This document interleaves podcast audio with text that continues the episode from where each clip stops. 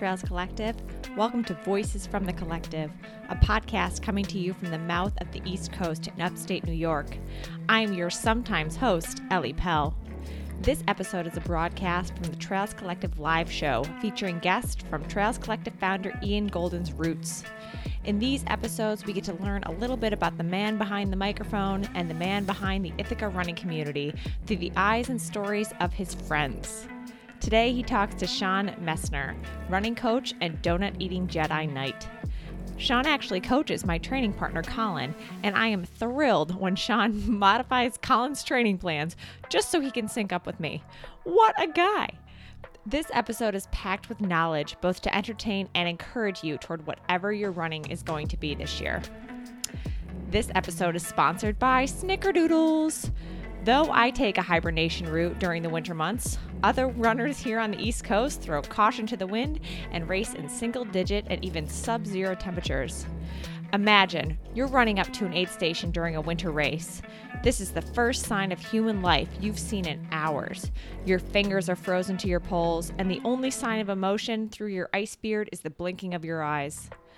Then, a kind volunteer hands you a warm, huge, freshly baked snickerdoodle and invites you in to take a minute to defrost in their warm arms before loading you with three more cookies to get you through those remaining miles.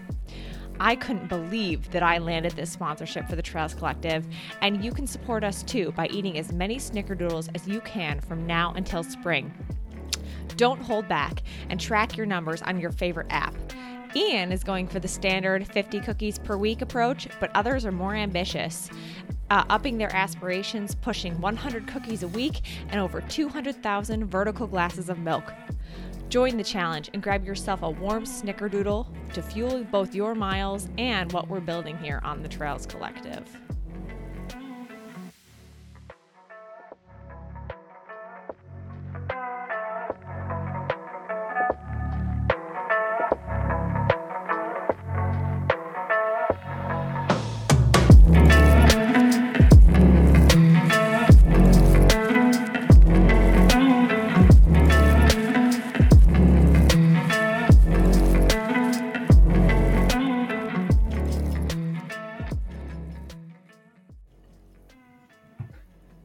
All right, Trails Collective World.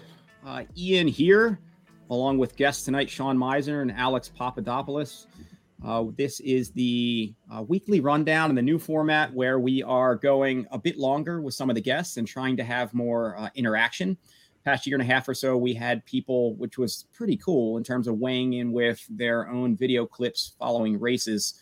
Uh, but I thought I'd try a new format just to make it more interactional this year, and we'll see how it goes.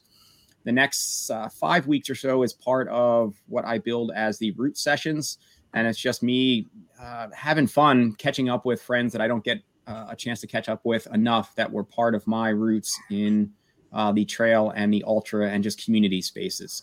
Uh, so that's what these uh, sessions will be geared toward.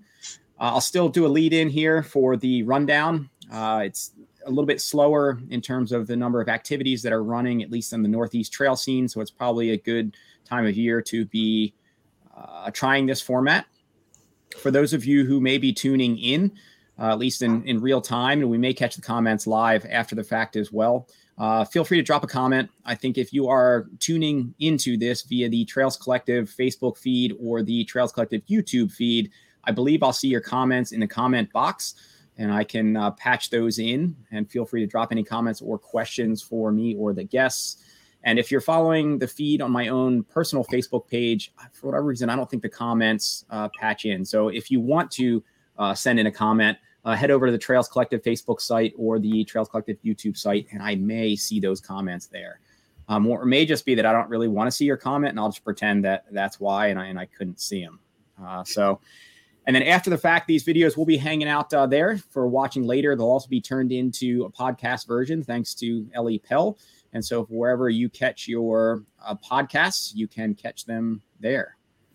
Uh, so uh, I'll dig in. Oh, also, yeah, I'll just dig into the rundown and we'll get into it. So Uh, first and foremost, I want to uh, say thanks not only to Sean and Alex who are on here with me, giving us a bit of their time tonight, uh, but also to those who are supporting the Trails Collective and uh, what we're trying to do. And that's really just uh, cover more of the trail running in the Northeast, provide a voice, provide a, point of connection, and bring us all together a little bit more. try to give some exposure to maybe events and individuals that may have had not gotten national exposure through other outlets and uh, also be able to support athletes uh, such as what we did with um, uh, LA qualifying with the golden ticket at Bandera a week or so ago, and a couple other individuals who we also supported to be out there. Uh, thanks to all those who are supporting and sharing in your own feeds, uh, in your own networks. Thanks to those who are on as a Patreon supporter.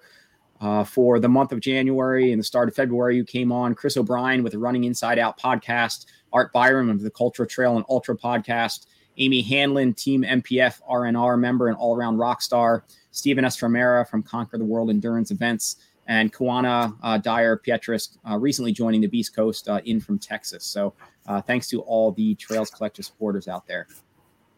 All right, a few uh, items just uh, taking in any other media this week. It was limited on my end and what I could get to. on Cultra's January 29th podcast, though, the crew got on with Ryan Plockel, Ryan Plockelman uh, of the Adventure Jogger, uh, formerly East Coast Trail and Ultra. Uh, really well done podcast. Ryan's really uh, committed, so check out uh, that and his, his interview with Cultra. Uh, the Breakneck Point Marathon, at least the men's field so far, is shaping up to be one of the most competitive events on the East Coast. behind probably Cayuga Trails in one of our early years, or U Rock in more of the early years. Uh, it's a team selection or qualifying race for the world team this year, and so it is bringing out some some speedsters. And so I'm always excited for Breakneck, um, but uh, yeah, I'm excited to see how that shakes out. Uh, hot list. Uh, that would be events that are registration is open, but they are filling up. The Enchanted Forest six hour Squatchy Onesie Fest 5K marathon, uh, Fire on the Rocks uh, down in PA, Holiday Lake 50K, uh, they're 25K uh, within the event uh, running February 19th. Uh, they are all above 90% full. So if any of those uh, hit your radar, now would be the time to, time to sign up.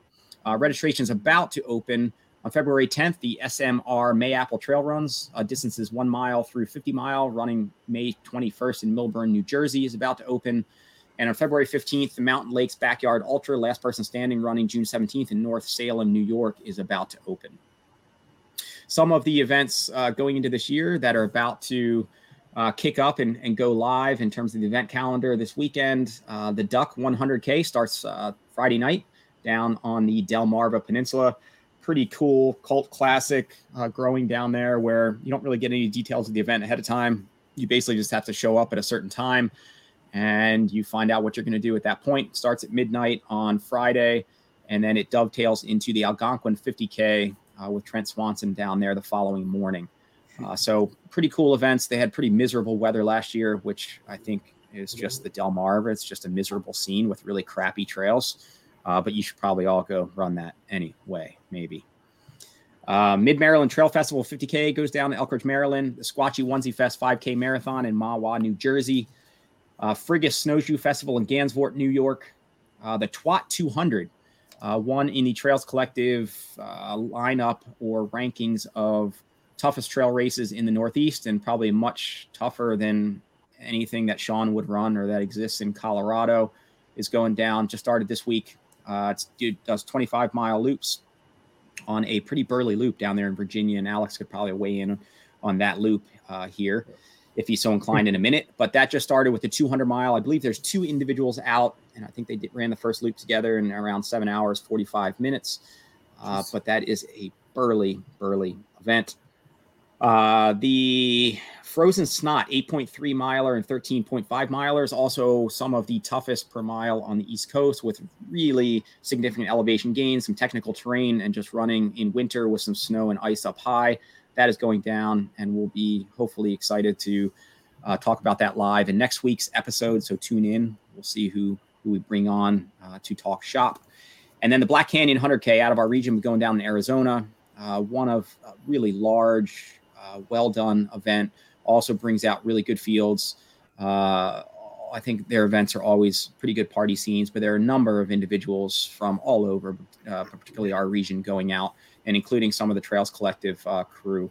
Uh, and so I'm really excited. Uh, big um, good luck to all of them out there, uh, from Riley Brady to one of my employees and friends, Amelia Kaufman, and then Rachel Spalding out of Virginia, who I think can really be in the cards for a golden ticket um, I'm going to be really excited to, to tune in and try to catch that live this weekend. And then the last piece of the uh, weekly rundown uh, would be the results. The Tarctic uh, Frozen Yeti in Massachusetts, 15 mile, 30 hours, ran this past weekend in the weather pushback date. I couldn't, uh, I saw some good words that Chris Wriston of Mass Ultra posted about it and some photos there. Uh, but it was pretty cryptic to try to find any information on the event, let alone results. But that did go down. And the other one, which we will segue uh, one of our guests of the evening is Alex Papadopoulos. Uh, Alex has been on in prior episodes, weighing in and uh, from some of the results and getting uh, communicating with some of the entrants to get voices in from some of his events. but he has an event company called Athletics Equations, puts on a number of events in Virginia as well as a, a, secret one that I would tell you about, but I can't really tell you about. You'll just have to find it on your own but it's outside of uh, Virginia, and it's kind of like the Fight Club where you're not really supposed to talk about it. Uh, but it's pretty burly one. And Alex has been all over himself as well. I think are you the have the most HURT 100 finishers? Not to jinx you, is that you? Not to jinx me, yeah. Not to jinx you at the moment. That's correct. Including another one uh, this past year, as well as I was. You were in the Dragons back, ran Dragons back last year, right? Was yeah, that- Dragons back 2000. Yeah, yeah, last year, 2021 yeah, so quite the glutton for uh, punishment you are. Um, so that's a bit on you. Uh, but yeah, tell us a little bit more about uh, athletics equation. Sean, feel free to jump in on any of this if you feel so inclined. Otherwise, no worries there. And then uh, introduce us to IC8 and how the event went down this weekend. Yeah, of course. Uh, first, thanks for having me, Ethan. Uh, good to meet you, Sean. Uh, but yeah, yeah, so athletic equation, we got the ball rolling. Myself and my good buddy Scott Crab back in uh, 2005, and the idea has always been and focused around small, organic, if you want to say, grassroots events. We never exceed more than about 100, 120 folks, and that's to keep the experience small and intimate. Uh, we started our events. Uh, our three core events are an eight-hour, 12-hour, 24-hour. Uh, and then you mentioned a couple other uh, secret events out there, Ian. Uh, but our 8, 12, and 24, they were designed originally to attract new ultra runners to the uh, to our community. Like I said, small grassroots, but also in a non-stress environment. Yeah, it, many times you get people get they're worried about cutoffs, uh, especially your mid to back of the packers, people who are just getting into the event, uh, into the ultra scene. So what we really focus on is taking off that stress and uh, focusing on the new on the the new ultra runner if you want to see people who are just getting exposed to the sport and working on making a uh, having a top notch event. Uh, all our volunteers, like in many of the cases, are we're all ultra runners ourselves, and it's it's really nice over the last you know now we're going on 17 years watching the the uh, the races grow, uh, and you know you know I say we uh, as, a, as an organizer, one thing I found that you know or race organizations, as you know, we, we work on permits, we work the background, the logistics, but it's all about the race day operations. And where does that come from?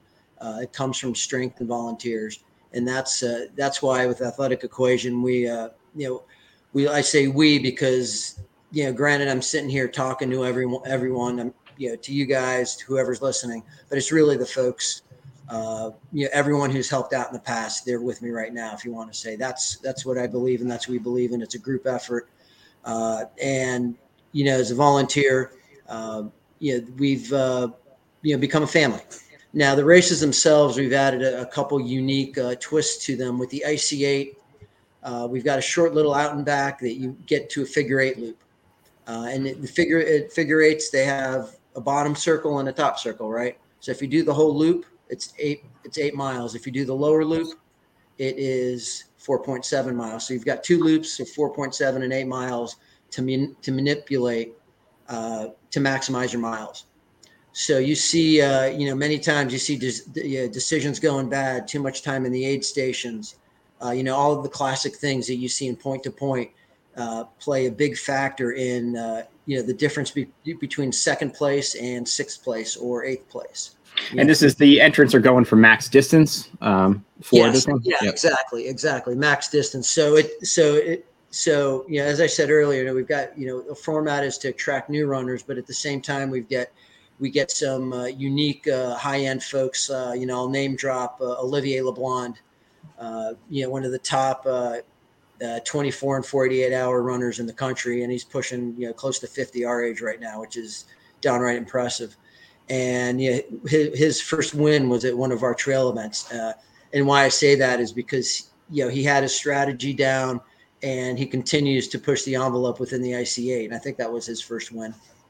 Mm-hmm. Uh, but it was unique because we've had other folks like Chris Roberts come in, and they just they come in and they just they work that distance, and they you know, and, and it's you know a minute or two here or too long in the aid station, and you and like I said, you go from a podium down to a seventh or eighth spot.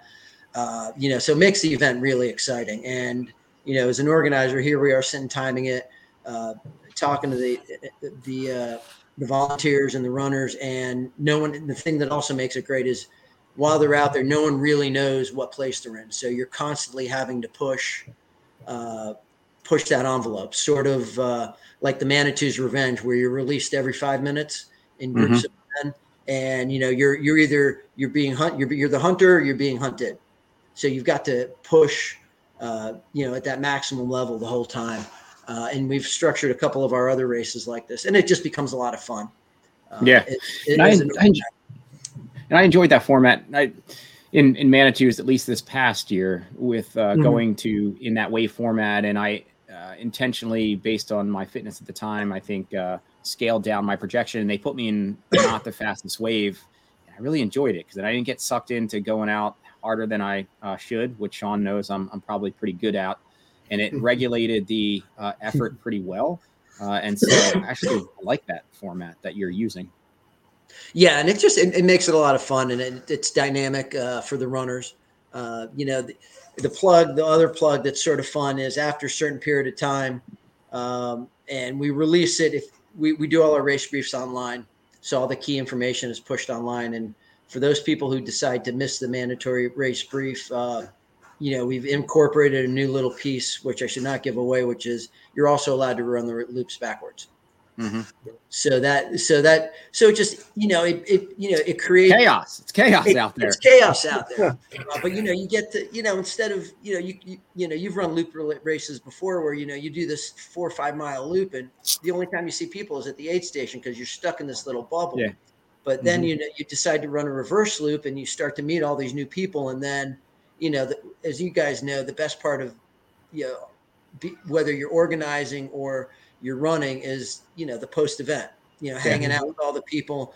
And you know damn it everyone just you know all of a sudden you just see this camaraderie come together from you know you can tell there's little pods of people that show up but then just that pod just grows and grows and you know everyone just comes in together. Mm-hmm. and just it, you can just tell people just have a great time uh, builds new friendships that way uh, yeah. yeah so it's it it, it, it becomes unique and special. So we've uh, we've done that with Athletic Equation.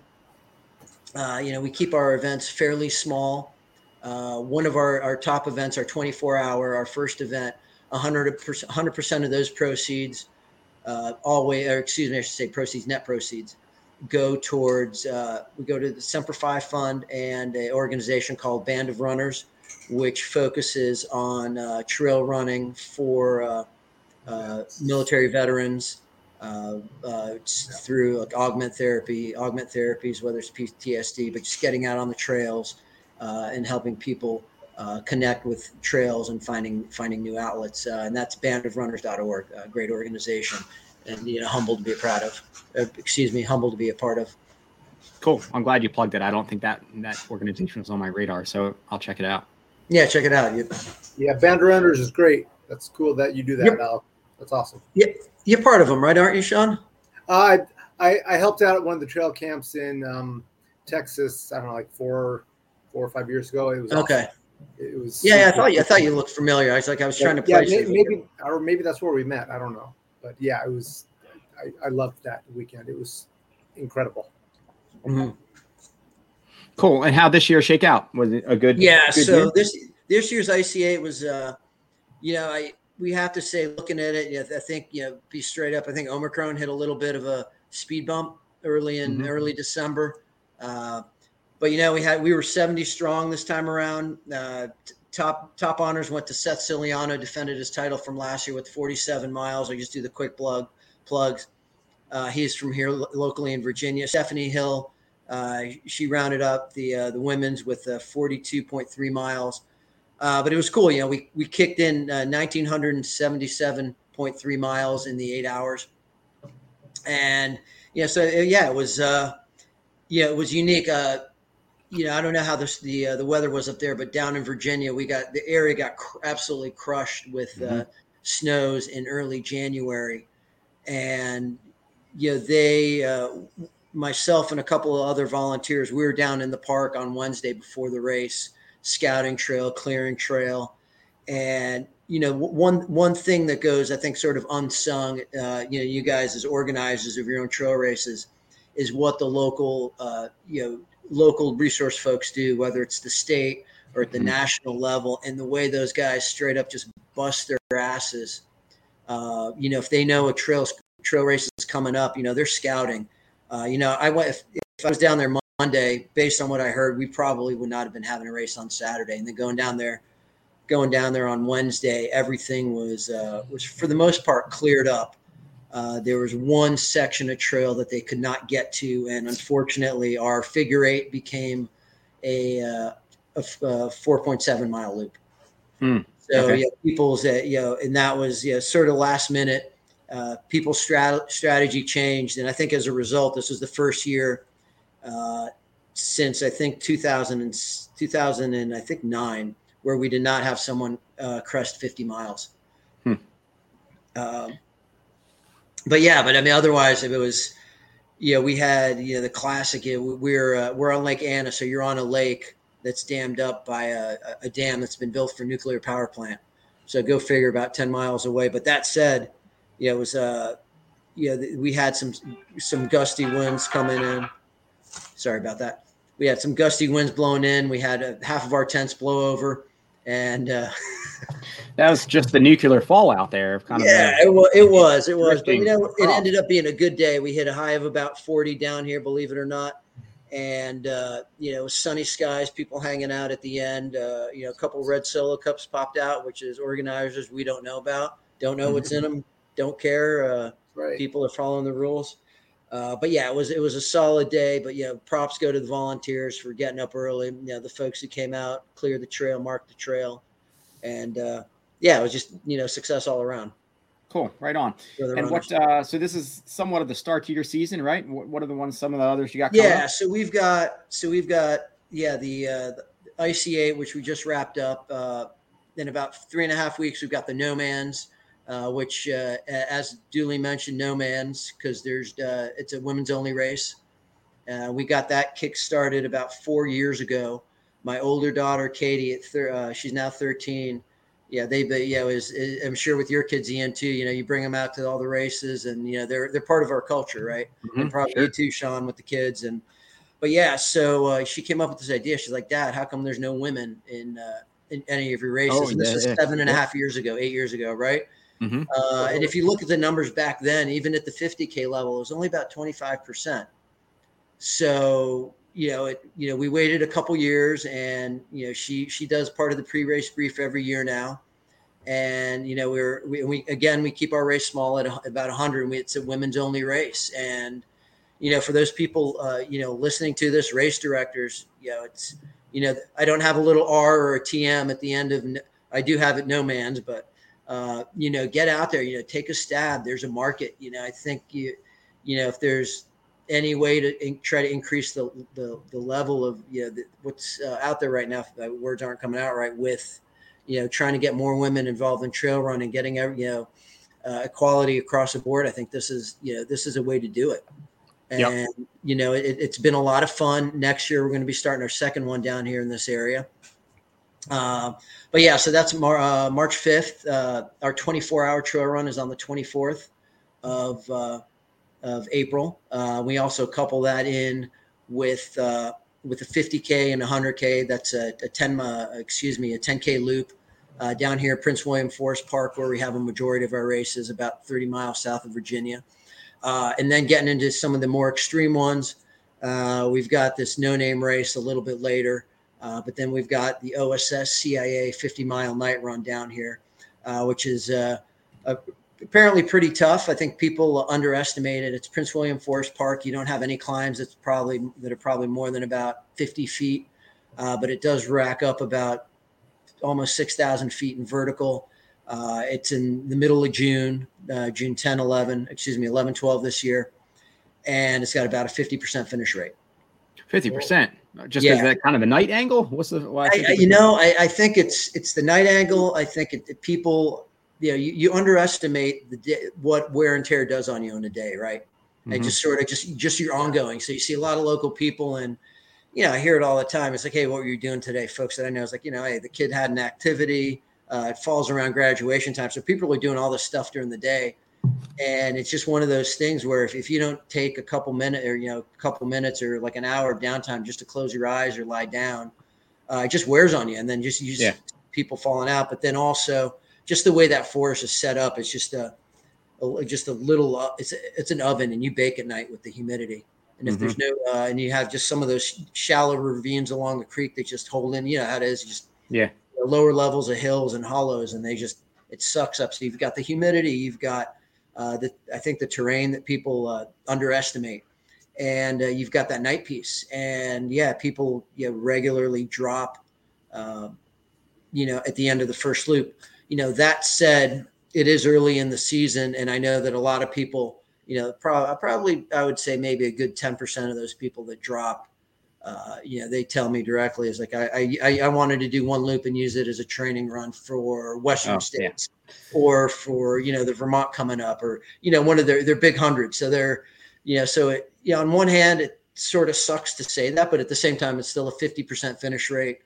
Uh, I think two years ago we got up to sixty. The lowest mm-hmm. that we've had is is about thirty five. Uh, are uh, a term that we use for our newbies, which you know, across the board we have about 25% newbies in our in our events, which we you know we're happy and humbled by, is that uh, the FNGs, which are the freaking new guys, insert expletive as needed, uh, if they piss you off as an organizer. Uh, yeah, the, those guys those guys run a higher finish rate than uh, than than us seasoned veterans, mm-hmm. which, which which I find intriguing. Yeah, I think I've seen that play out in for sure with Virgil. I think those that come in uh, for at least the Virgil Crest 100 mile, or for those that come in more fit, I almost feel like, and even more experienced, they probably have a lower finish uh, chance of success than those that are coming in uh, in worse shape. And what I've seen is those that come in fit tend to go out harder, whereas those that come hmm. in undertrained know they're undertrained and they take it a lot more conservatively and they just have a higher, I feel like, finish rate. And I've just seen that play out. Yeah, I, I agree with you on that one. Absolutely. But yeah, may, makes you wonder. It's like you, maybe it's one of those things where is a season vest, like, you know, where you know what the suffering is and what's it going to entail and what's it worth to you. Yeah. And what do you guys think being both being RDs? Because I feel like I've seen what you just mentioned play out a little bit more recently is – the amount of people that are signing up for an event without really any intent of finishing the event, that they're maybe using it just to get out there or to train for something else. And while I guess that's fine, I kind of, there's a part of me that's not really okay with that. I kind of want people to get out there and to, I don't know, with the intent of finishing. And I, I don't know. I, I kind of agree with you with the intent of finishing. Obviously, you're not ever going to get everyone to finish, but, yeah. um, yeah, I, I, I, mean, obviously everyone should sign up for races for their own reason, and I get that, yeah. but, but yeah, I don't know. It kind of feels like that kind of takes away from someone else, especially a race that fills up. Mm-hmm. Kind of yeah, that spot away from someone else, and that kind of sucks. Yep. Yeah, yeah. I could agree with you more on that, Sean. Yeah. And some of those that step off, I see them step off, and they kind of look fresh as a daisy. And I'm just like, well, what do you mean you're stopping here. I got what? Yeah, I mean, you finished Hellgate. So. Ah, that was terrible. Exactly. Come on. yeah, hey, that's right. If I can do that, come on. Yeah, what at mile twenty or whatever it was when we were run together, you said ah, oh, I might stop, and then you. Yeah, I was done. Wow. Yeah. I could have been like, oh no, I'm training for something else. I'll stop here. You were training for something else, weren't you? But you kept going. I was uh, no, no, I wasn't at all. but I could have, I could have made it up at the time. Yeah, I was training for training for life, I suppose. There, yeah. um, well, right on. Well, Alex, I'm looking forward to seeing some of your other events. The secret event, I still really want to um, beat myself up with one of these years when I can get it to to, to fit and make, and when it actually you know runs, whether it doesn't have fires or doesn't have COVID or whatever. Yeah, yeah. it's been it's been a unique couple years between the fires and then looked like it was going to happen. Then you had COVID, and then and then yeah. uh, now now we're uh, now we're on the backside of the mountain, which we can advertise, but yep. we still can't. Well, maybe at some point, if uh, maybe another excuse for me to try to rope uh, Meisner into to come in east and see if he can get one of his other athletes or something like that, and we'll go out and I'll try to keep up with him or something like yeah. that. Yeah. Well, yeah. well, well let, let me know. Yeah, cool. Uh, well, uh, thanks so much again for joining us, taking some of your time uh, out here, Alex, and I will check in with you again soon. All right, you got it. All right, man. See ya. All right. Yeah. Take care. And uh, Ian, Ian, buddy. if you can um, entertain the people for about a minute, I, I need to restart my computer because I don't have any uh, visual right now. So yeah. Um, so I'll okay. um I'll introduce you when you can't uh when you can't hear what I'm saying. All right, that's cool. I'll be back in a minute. Yeah. All right. All right. Um, so for those of us who are uh, joining Meisner and I, what we'll do for some of the format of these root sessions, which I started last week with uh, Luis Escobar, uh, is uh, I want to try to get into some of the stories. Some of the individuals that I'm going to have on these root sessions have a pretty deep and rich history in the trail and ultra space, uh, as well as I think just life in, uh, as a whole. Uh, I've traveled uh, quite a bit. They've been around from early on and they just i don't know there's there's a lot of experiences there. And so i think that there's a lot of information out there on training or racing or supplies and with some of the guests that i am in communication with that will line up for this year which i'm pretty excited about uh, we'll dig into some of the science whether it be from uh, nutrition to um, uh, the body and training and body work and um, excited hopefully we'll dig into one uh, diving deep into the uh, into the central governor uh, of the brain and how it plays in. Uh, so we'll definitely dig into some of the science, uh, but there's some of the other individuals where I think that there's just a lot of uh, fun to be had in their stories. And so what I've done with some of the individuals is uh, in the age of social media, there's just a lot more photos out there. And so if Sean is able to log back on here uh, which hopefully he'll be able to. And uh, in advance, uh, you'll just have to excuse uh, Sean. Uh, the kid still uses a flip phone, and it's uh, I think 2022. So technology is not exactly his his strong suit of the mix. but I have confidence that he'll stick with this and, and come back. but with Sean, he's really been around, and so I dig in and I'll pull some of these photos and we'll just bring it up there like I did with Luis Escobar last week to um, there we go. say, hey, what was this photo uh, all about? And to uh, dig in. And Sean, uh, speaking to the history that you bring into the space, uh, Sean and I go back probably, I don't know, 2001, 2002, somewhere in there. Whenever you moved to Bend, when did you move to Bend? I don't know, somewhere in there. So I moved to Bend, and I feel like there was a pod of us that were really getting more into it around the same time. And maybe it was that second generation in the ultra space. And it was just, I think, and has continued to be a really fun time. Uh, but Sean, since then, really dove in on the the deep end of the community in space. He's one that often would bring a lot of color to uh, events and experiences. Uh, but also, what you have over 200 ultra finishes? 201. 201 ultra finishes. Uh, and you've for sure gotten in some of the uh, classics as well as a repeat offender for a number of just cool uh, community cult classics uh, whether it be like the Kennebec Mountain Run or some that are maybe not on most people's radars, but are just really cool community events. It has to be a really, really cool race for me to do it more than once, especially like three times or more. Yeah, I mean, yeah, uh, and you have traveled. And so uh, in here, I'm gonna I'll bring up a couple photos as we get into it, and I'll just have, as I did with Luis, uh, I'll have just to kind of see what your reaction is, and that'll be a great. Uh, a springboard into tell me about that photo and Okay. let's dig into some stories. And so, what I'm hoping for these sessions is that we can just really, I don't know, like dig into again some of the story time with the trail and ultra space. So beyond just the uh, the training, the science, we get into just kind of sharing stories, and I think that's fun. Kind of sitting around the whatever in the chairs or a fire post race. This is kind of where some of the richness comes out. So, uh, so I'm excited for these opportunities.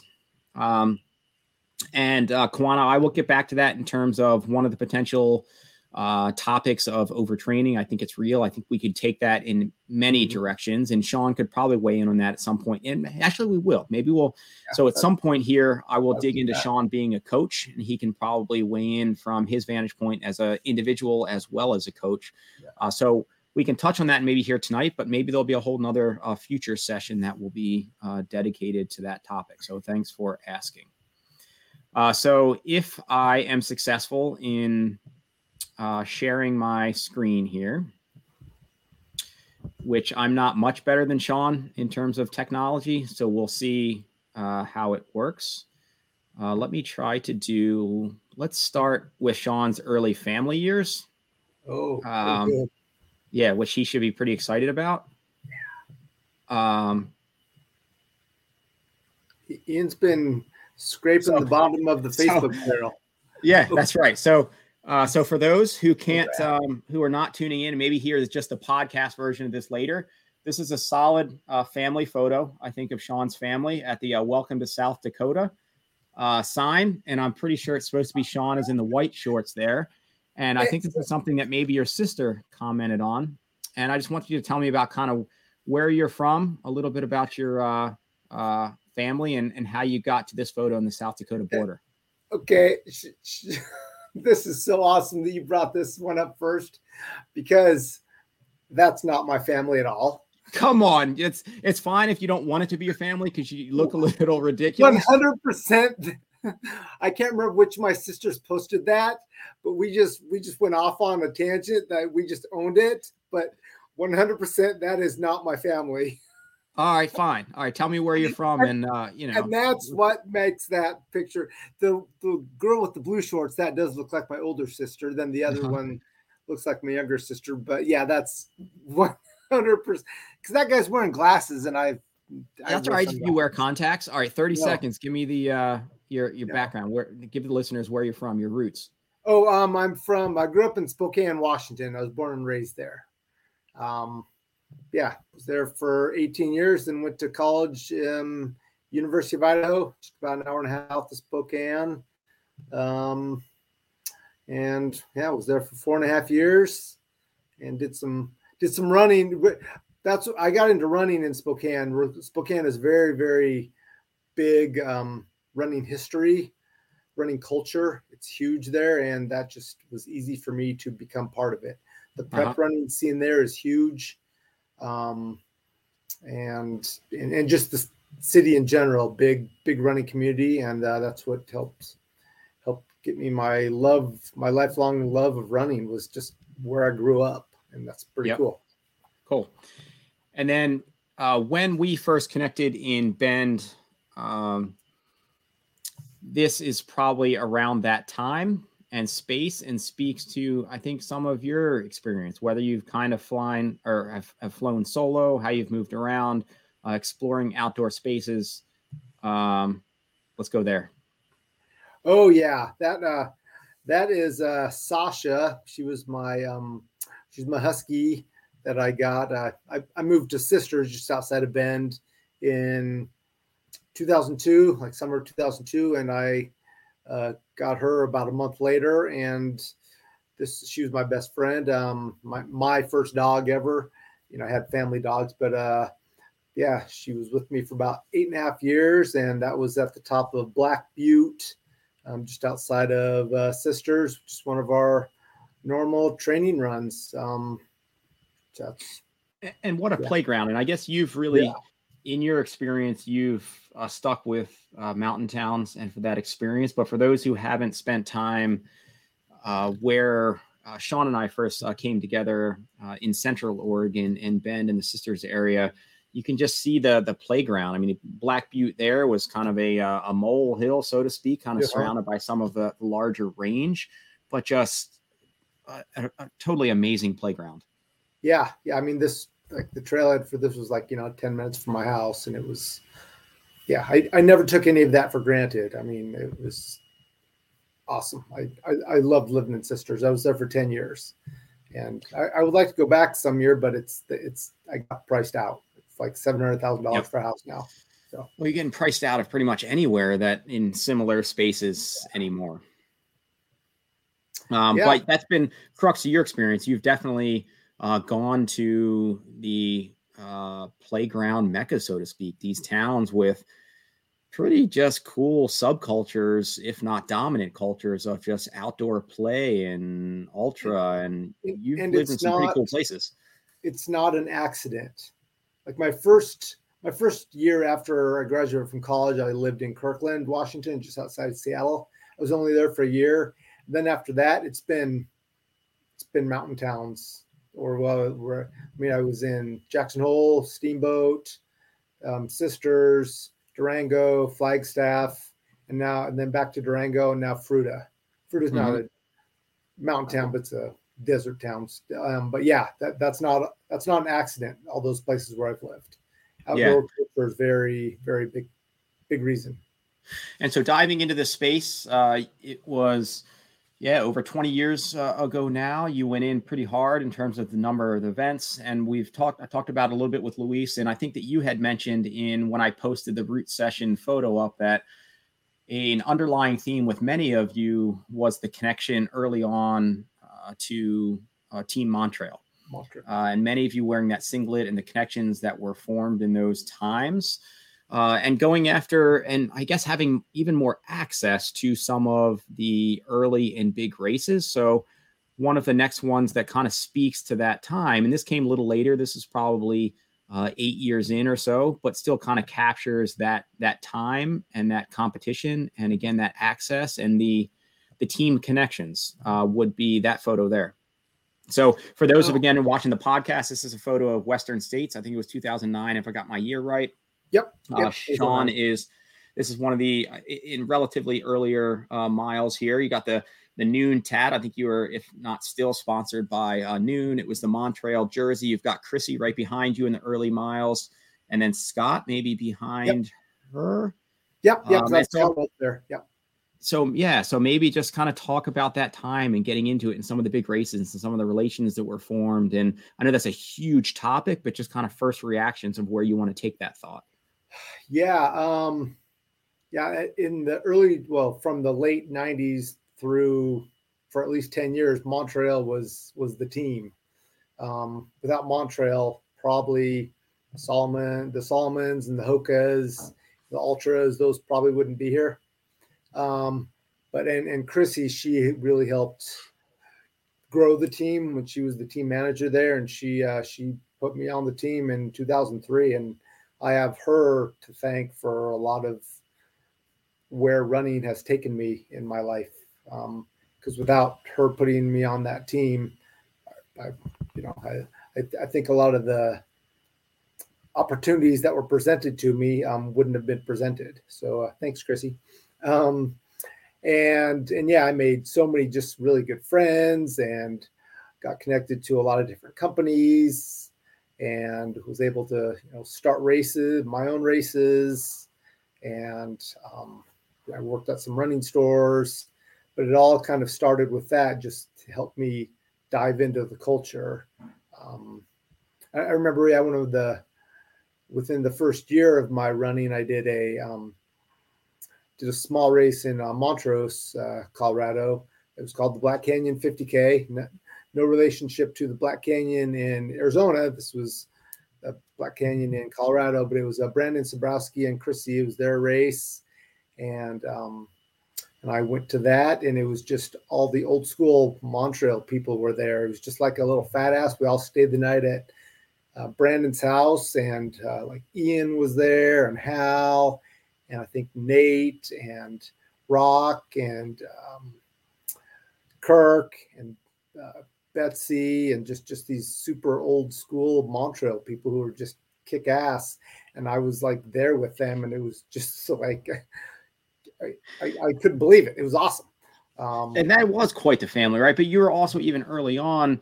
Some of those individuals were uh, like world class. I mean, whether it be the trail yeah. walker early on with the team, uh-huh. and some of those who were whatever. And and not that you weren't good. I mean, you're still up there, but you were. You know, it was cool that Montrail was a bigger team, and Chrissy's decision is seeing you as an ambassador because you were really mm-hmm. all over and just a good kind of face and. uh identity or a person that was just in the sport and part of that kind of family fabric.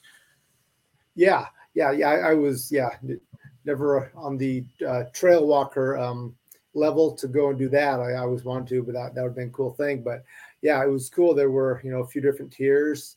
And eventually she did, um, you know, promote me up to the national team. And that, that once again helps really helped me stay with Montrail for like a long time, like 18 years.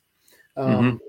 Yeah, because without that promotion from the regional team up to the national team, I, I, wouldn't have been with them that long. And so that was another big thing that she did for me. But um, but yeah, just the I, I think at one point yeah, there were well over 100 people at one point through all the ambassadors, and that just became unsustainable. Um, and so uh, yeah, the next the next team manager after Chrissy, that was Paul. He had to make lots of drastic cuts one year, and you know, he's yeah. a good guy. I like him. He's a good friend of mine, but I felt and I felt really bad for him. Just uh, the number of cuts he had to make to some really good friends of mine as well.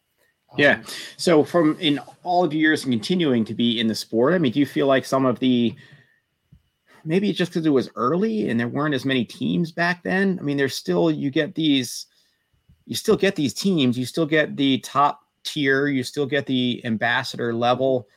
Um, I don't know whether it's just bigger and that's why it doesn't necessarily feel the same. Maybe it's just because we're old and we kind of look back at these like, I don't know, better or like whatever times back then, but it feels different now. Yeah, I, I think there are just a lot more teams now to, you know, spread the love or, you know, whatever. There doesn't need to be one team with 120 people, mm-hmm. um, even at the different ambassador levels. I do kind of see Altra right now kind of following in Montrail's footsteps. Um, just, you know, they started out really small like Montrail did. And then as they grew, they got more ambassadors. Then they were sold to a parent company, still growing. And, and right now, you know, just they're big. And I, I kind of see them following following Montrail's footsteps for better or worse. Um, and I've, I've talked to other people who have been Montrail, who were Montrail athletes and who are now um, Altra people, and they're like, oh, yeah, that kind of makes sense. Mm-hmm. Um, yeah, you know, both, yeah. Um, Altra might not like that, but that's okay. Yeah. um, All right. So, leaping forward a little bit with this next one, but to speak to another, which I feel like was a really uh, impactful time, I think, for you. And speaking to being kind of at the roots in the trail ultra space, um, just the uh, connection here. So, for those of you maybe just be listening in later, uh, just plugging a photo of uh, Sean and uh, Bryon Powell. Many of you know for I Run Far, but for a number of years, uh, Sean worked with Bryon and working kind of the retail uh, manager side of I Run Far, and that was the early years. And you were kind of on board to uh, see that grow into just a very um, dominant and influential uh, media uh, piece that a lot of people would turn to in the space. Yeah. Um, Bryon and I, we met through Montrail. He was a Montrail athlete for a while, and we were teammates at JFK one year. And, and yeah, so I, I got a, that was in 2007 when I met him. And then it was in spring of 2009 when he transferred I Run Far from his own personal blog to a um, to his business, his full time business, and it was cool just to witness my my good friend of mine doing that. Um, and he eventually started a, a retail store with that. And after a few years, he got too busy trying to run his website and do the store. And he asked me if I wanted to run the store for him. And I said, absolutely, that sounds great. Um, so I had a, a room at my house full of a lot of shoes and packs and and stuff like that. Um, it was kind of fun. You know, uh, it was fun. That's kind of early in the space too, right? To think, I, when I see, I don't know. I think when Luna Sandals, as an example, was getting first getting started, I think I went up and spent an afternoon with Barefoot Barefoot Ted and and Jules, one of his I think first employees in this just this. It was just this room above his garage in Seattle where they were just making this stuff. But similarly with you and early in I Run Far, it's when you don't have necessarily this first world connection, you don't really realize how kind of small and tight the trail running space is or world or some of these entities that it was right literally like your your room or the side you had an extra room that's just devoted to just all this merchandise and like that was it. That's that was that was basically what it was yeah. Because a lot of people who are in the sport now you know who've got in in the last five years they, they have no idea that i run far. Used to pretty much be a not a full on re, you know online retail running store, but we had a lot. Um, I had I had a lot of money worth of inventory in my house. I'll just say that. Mm-hmm. um, but, but yeah, that's it, it, was definitely very very much grassroots, um, and it was kind of fun to to to do that and and help Bryon out, and he helped me out by giving me a job. Then I also um, that's where my first kind of full-time coaching gig came was through iRunFar. Same with him. He was he had been coaching through iRunFar and he got too busy trying to run the website. And so he asked me if I wanted to coach, be the iRunFar coach too. So I was I was kind of double dipping in iRunFar coaching and running doing the store. And it was great. Yeah, and that extended into one of the next ones that I was going to go with, and let's let's go there because another uh, big piece of oh, uh, yeah. your experience in the sport, your connections, uh, as well as just your occupation and plugging in beyond just an entrant. But for those who aren't, again, who may be listening to this afterward in just podcast form, uh, this is a photo of Sean and Ian Sharman uh, post Leadville. I think Sharman maybe won that year. Mm-hmm. Uh, but you're out there with him uh, as crew, and you are part of what's on his shirt there with the Sharman Ultra Endurance Coaching. Right. Yeah, I think this was in 2013. Yeah, 2013 yeah, yeah, that was his first. Uh, that was his first Leadville win. Um, and just, just side note, that's one of the many Ians I know through running. You know, with you and Torrence and him, and know know a few others. But um, but yeah, yeah, it was. Uh, he came and stayed with me in Durango for about two weeks before before Leadville and to get acclimated, and um, and that Brit knows how to party. He uh he drank Jenn Shelton under, under the table. well, all right. Well, all right. We're gonna have to come back to your coaching, but only because. All right, yeah. All right, keep keep going. I don't want. I got another one. Uh, uh, right. Shelton but, yeah, later. Just was. Yeah. Um. Yeah. He he he he he knew how to party, but then uh yeah on race day he he threw down, and uh, it was it was great being able to tag along with him.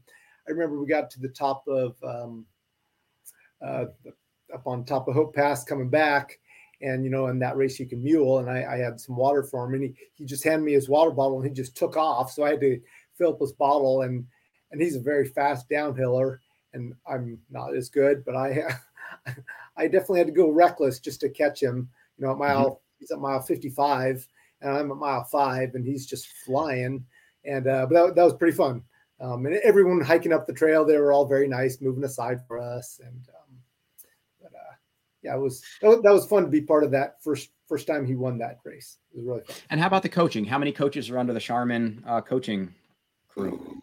Um, I think we have seven. Oh wow! Think, yeah. Yeah. Yeah. And pretty full time gig, or how many people are you coaching at any given time usually? Yeah, um, twenty ish or so. Oh wow! Yeah, and yeah, it's a yeah, it's it's it's main it's my main gig, and then yeah, a few other few other little things here and there. But um, yeah, it's mm-hmm. uh, definitely keeps keeps me busy, and uh, I enjoy it. It's really fun helping other people um, achieve their goals. Yeah. And how is it in the coaching space? I, I feel like uh, in the past, I don't know, maybe five years, I've almost seen an explosion in the number of coaches out there And Mm-hmm. It just seems like everybody's a coach anymore. There's just so many around. And I guess that's, you know, awesome. It's particularly with trail and ultra. I don't know if you necessarily need any of these fancy or like USATF credentials or coach one or coach two or whatever, but there's a lot of people in the space. I mean, you te- you literally need nothing to be a coach. You need mm-hmm. no type of credentials or anything. Um, I, I, am USATF certified, but it's a joke because it's the little modules I have to watch have to do with track and field, um, and they, I mean, nothing at all to do with what I'm coaching. You know, I don't only coach ultra runners. I coach people that I like some uh, cross country runners and stuff like that. But these, to, but to be USATF certified for mainly what I'm coaching, it's it means that doesn't mean much. Yeah. Um, I guess what does mean a lot, I would imagine would mean a lot though with you is the experience that you bring to the table. So again, 201 ultras under your belt. I mean, you've seen a lot, you've interacted with a lot. You've seen things go right for you. You've been there when the hundred times when the wheels have really not gone well. You, you were there uh, with me in one of those hundreds when my wheels didn't go so well. which, which there's another photo here, which is not all right. Let's just go here. All right, let's go here since you just mentioned it. So, so one of my first reactions with Sean is he doesn't have the the strongest stomach, uh, maybe in the world. Uh, and that's not that's, that's not really what this photo is depicting. It's depicting, I think, you in a cool uh, event space, uh, but just the position you're in made me think Sean, Sean the weak stomach uh, Meisner, and weighing in on. It's it's it's gotten better over the decades. Oh, that yes. one right there. So, uh, so yeah, cue us into that photo, and I know it doesn't have to do well. Actually, it does because the comment there was first words after finishing was, "I need to puke." This was at the end of my best race, the race of my lifetime, regardless of distance. This was the race of a lifetime for me, um, and uh, it was it was 148k, so it was like 92 miles. And damn it, I wish it was a 100 miler because then I would have had a good 100 miler but uh, it was the Sinister Seven, 148k in Alberta, and um, and I went in there very very fit. I went there to win and race hard, and I was leading. Well, I led pretty much the whole race, um, but I had been leading, been leading the whole race, and with about 20k to go, there there was also a relay aspect to it, and some relay people were catching me and I asked some guys like, "Hey, do you know how far back second place is?" And he's like, "Oh, he's, he's right there." And I looked back, and and that was with 20k to go, and I just I'm like, "There's no way he's catching me," so I just buried myself the last 20k, just absolutely buried myself, and I beat him by a half hour then. Um, but that that's what I looked like after burying myself for 20k at the end of a 92 mile race. Um, and I feel like I've seen you in that similar position saying I need to puke, which, yes, yeah, sometimes it's up in miles, but it's not always up in miles. And when you're burying yourself. Right. And, and those other races I puked. This one I didn't puke. I, I, I worked, I, I was just, yeah, the other ones, it was probably just a, you know, hydration and nutrition issue. This one was just like pushing myself to my absolute limit. And, and I was proud of myself for being able to do that and then um, and getting a win and just a really good. I was in a really good space in my life too.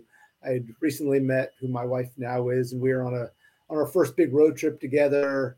So you know when when all those other things in your life are working well, you know that's that's a good thing, and you tend to run better. Um, yeah. And so so well, yeah, sometimes sometimes you tend to run better. Sometimes I think I feel like I've seen people in their times where maybe they've uh, just uh, gotten out of a relationship or they got separated or whatever. And it's just kind of like this having to be now more independent and kind of, and I, I see they're, they're running progressing or they race better, or sometimes you, you have all these things that go better, whether it be a marriage or whatever, and you get more comfortable and you almost get softer and you don't have that same kind of drive for some of the same success. Right, right. And and that's why I think this one specifically because it was at the very beginning of our relationship, like mm-hmm. just a couple mm-hmm. months after we let after we met and started dating, and so you know, I, I, just was feeling you know just really good, and so that so that was good, um, good life stressors at that moment. Yeah, um, and Sinister Seven uh, looks like it would be an absolutely beautiful, pretty spectacular course. It, it was, yeah, it was, it was very pretty. Yeah, I, I definitely made myself look around. So I'm like, I'm I'm here to race hard, but this is a pretty place, so I need to look around too. It was, it was, uh, it was cool. And so, all of your experiences with uh, weak stomach or puking or needing to puke, how does that convey into your your coaching? Um, I that's a good question. Um, what I found for me was usually the culprit in in my my stomach was dehydration. Dehydration. Dehydration, and and when I drink more and more and you know on, on a more regular schedule, um, I tend to have a better stomach later in the race. And and when I slack off early, then I have a bad stomach later in the race. And and I, I tell that to people. Um, you know, I don't know, I don't know how long ago it was, but you know, the there used to be a big swing, especially in the hundreds, where oh, you need to drink, drink, drink, because you're going to get dehydrated and die. And then all of a sudden, it's swung the other way to, oh my God, you're over drinking. You're going to get hyponatremia. You're going to die. Um, and I think a lot of people don't drink enough because they hear that. Mm-hmm. Um, and you really got to drink a whole lot of plain water to get hyponatremia. If you're, you know, drinking some kind of electrolyte drink, you're probably not going to get hyponatremia. If you're drinking a gallon of water an hour, you probably are going to get it.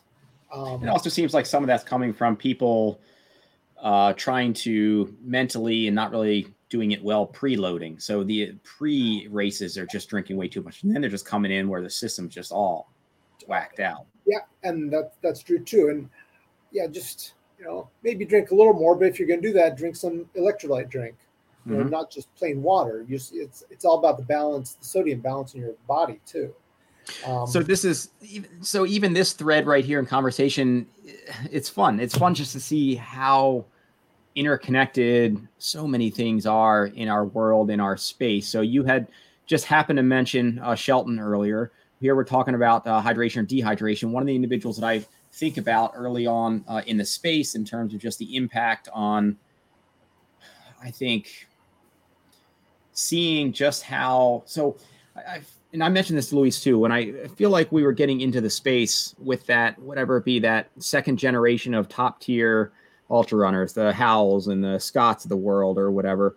I was still under this, I think, ignorant assumption that it was different than the uh, road and marathon space. That in road and marathon, you saw these individuals uh, push themselves so hard in certain conditions, and your body had maybe like a couple hard uh, efforts in it, and like that's all it had to give because you're just you can't take yourself to that deep well uh, too many times. And I felt like in the ultra space it was just different that people didn't necessarily push themselves at that same extreme effort that it was a little bit different in terms of the uh, recovery the impact and and i think we found and seen whether it be from uh, Geoff Roes as an example mm-hmm. of completely just going so hard that his and i haven't connected with him uh, personally on it uh, but just seems like he just took himself so deep into that well that his body just did, it just kind of cracked under that load. Or when you just mentioned um, Shelton earlier and talking about it now, I, I, often think of Skaggs early on too, coming out of Where's Waldo and going in and oh. pairing the dehydration with the ibuprofen and then getting the impact like on the, the oh. kidneys and being in really bad positions that uh, then impact you. And and so and Skaggs' brother Kyle after after Hardrock. He was the first person to go sub 24 there, and then he he tried to he took like a couple days off. Then he went right into trying to train for a 220 marathon, and and that just got broken. You know? And it was um, interesting, right? Seeing these space with these individuals that came out. It wasn't just these kind of crazy old weirdo people running really long miles. It was these this younger generation of mm-hmm. individuals that really were pushing the envelope and not just endurance, but like doing it fast. Uh yeah.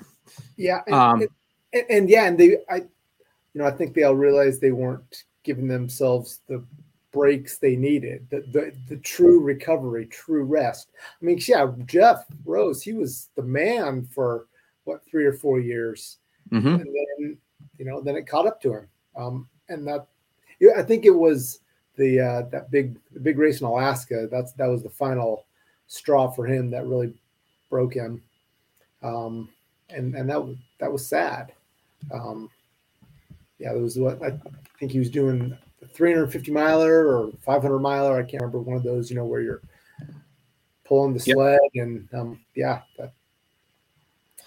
All right, so with those interrelated, and again, because you mentioned earlier, and I just happened to see the photo, it's not so much about the photo or the connection, but it's about the comment. And so if I thought we were going story time uh, here, and knowing that you've got a lot of connections out there, and knowing that there's a lot of fun stories that surround uh, Shelton. So your comment here was, Jenn, it was about this point in your race that you mentioned your Wonderland FKT, which is cool, all blah blah blah. However, you failed to mention your Bigfoot challenge at Charlie's. That, my friend, is truly epic.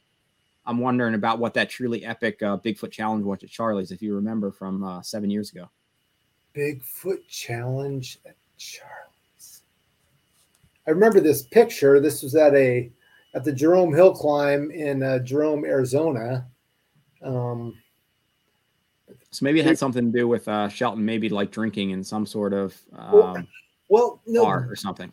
The Bigfoot challenge. I mean, I, I don't know if that has to do with Bigfoot, Bigfoot 10K Bigfoot. and Bend, which is my guess. Um, but it, all right, all right, that's I, fair. I guess I, it'll. I can't remember. It'll be lost to the uh, the I mean, archives. I've, I've, known Jenn for I think yes, around the same time I met you. Shortly after that, then she moved to Bend. So I, have known her a long time. So I can't think of. Yeah, that's fair. That. All right. Um, so one that uh, also came up with I remember Yassine talking about uh, this. If it was one and the same, it just it sounded like a blast. And uh, Lewis uh, mentioned it as well because he was down to uh, photograph it. And I forgot that you were part of um, what seemed like just a cool uh, race. Um, so for those who are just tuning in uh, by audio here, I'm going to display a picture right here of the 2013 mm. uh, Nicaragua, Nicaragua race, and quite yeah. uh, a few cast of characters uh, in that photo uh, as well. So tell me about the Nicaragua experience and event. Yeah, that was the Fuego in 2013. Um, that was one of the coolest trips I've ever done. Um, I got to go down there to kind of cover the cover the race for iRunFar, um, and it was it was awesome. It was such a cool just experience um, being on this little island um, on in a lake in Nicaragua um, and running up these volcanoes uh, with some really cool people. Yeah, um, Yassine was there. Uh, Nick was there. Um, Dave James, um, Patrick, Sweeney, uh, Tyler, uh, Sharman was there, but he wasn't running. He was just, he was there to run just the beer looks mile. like pimping. he was pimping. Yeah, he, he he participated in the beer mile. I think he was last though. I I, I beat him even. Um, and uh, yeah, it was the super. The the Coury brothers were there. Um, that was before you know Nick Coury got super fast. Um, because mm-hmm. I was even running with him for a bit. Um, and and for me that was actually part of like a three week trip through central america. Um, started out flying to nicaragua running the 100k there um, and then taking buses and trains and planes with uh, three other people to go up to copper canyon then two weeks later and run the copper canyon race. And um, and that that that was one of the coolest just travel experiences of my life, and that was with uh, Don, Tyler, and Patrick. That trip um, in between, we, we, didn't know each other before then. We just we all saw that we were all running both of them, and we just connected. I don't know, email or Facebook, like, hey, we're all doing these. We should travel between the two together, and we did, and it was great.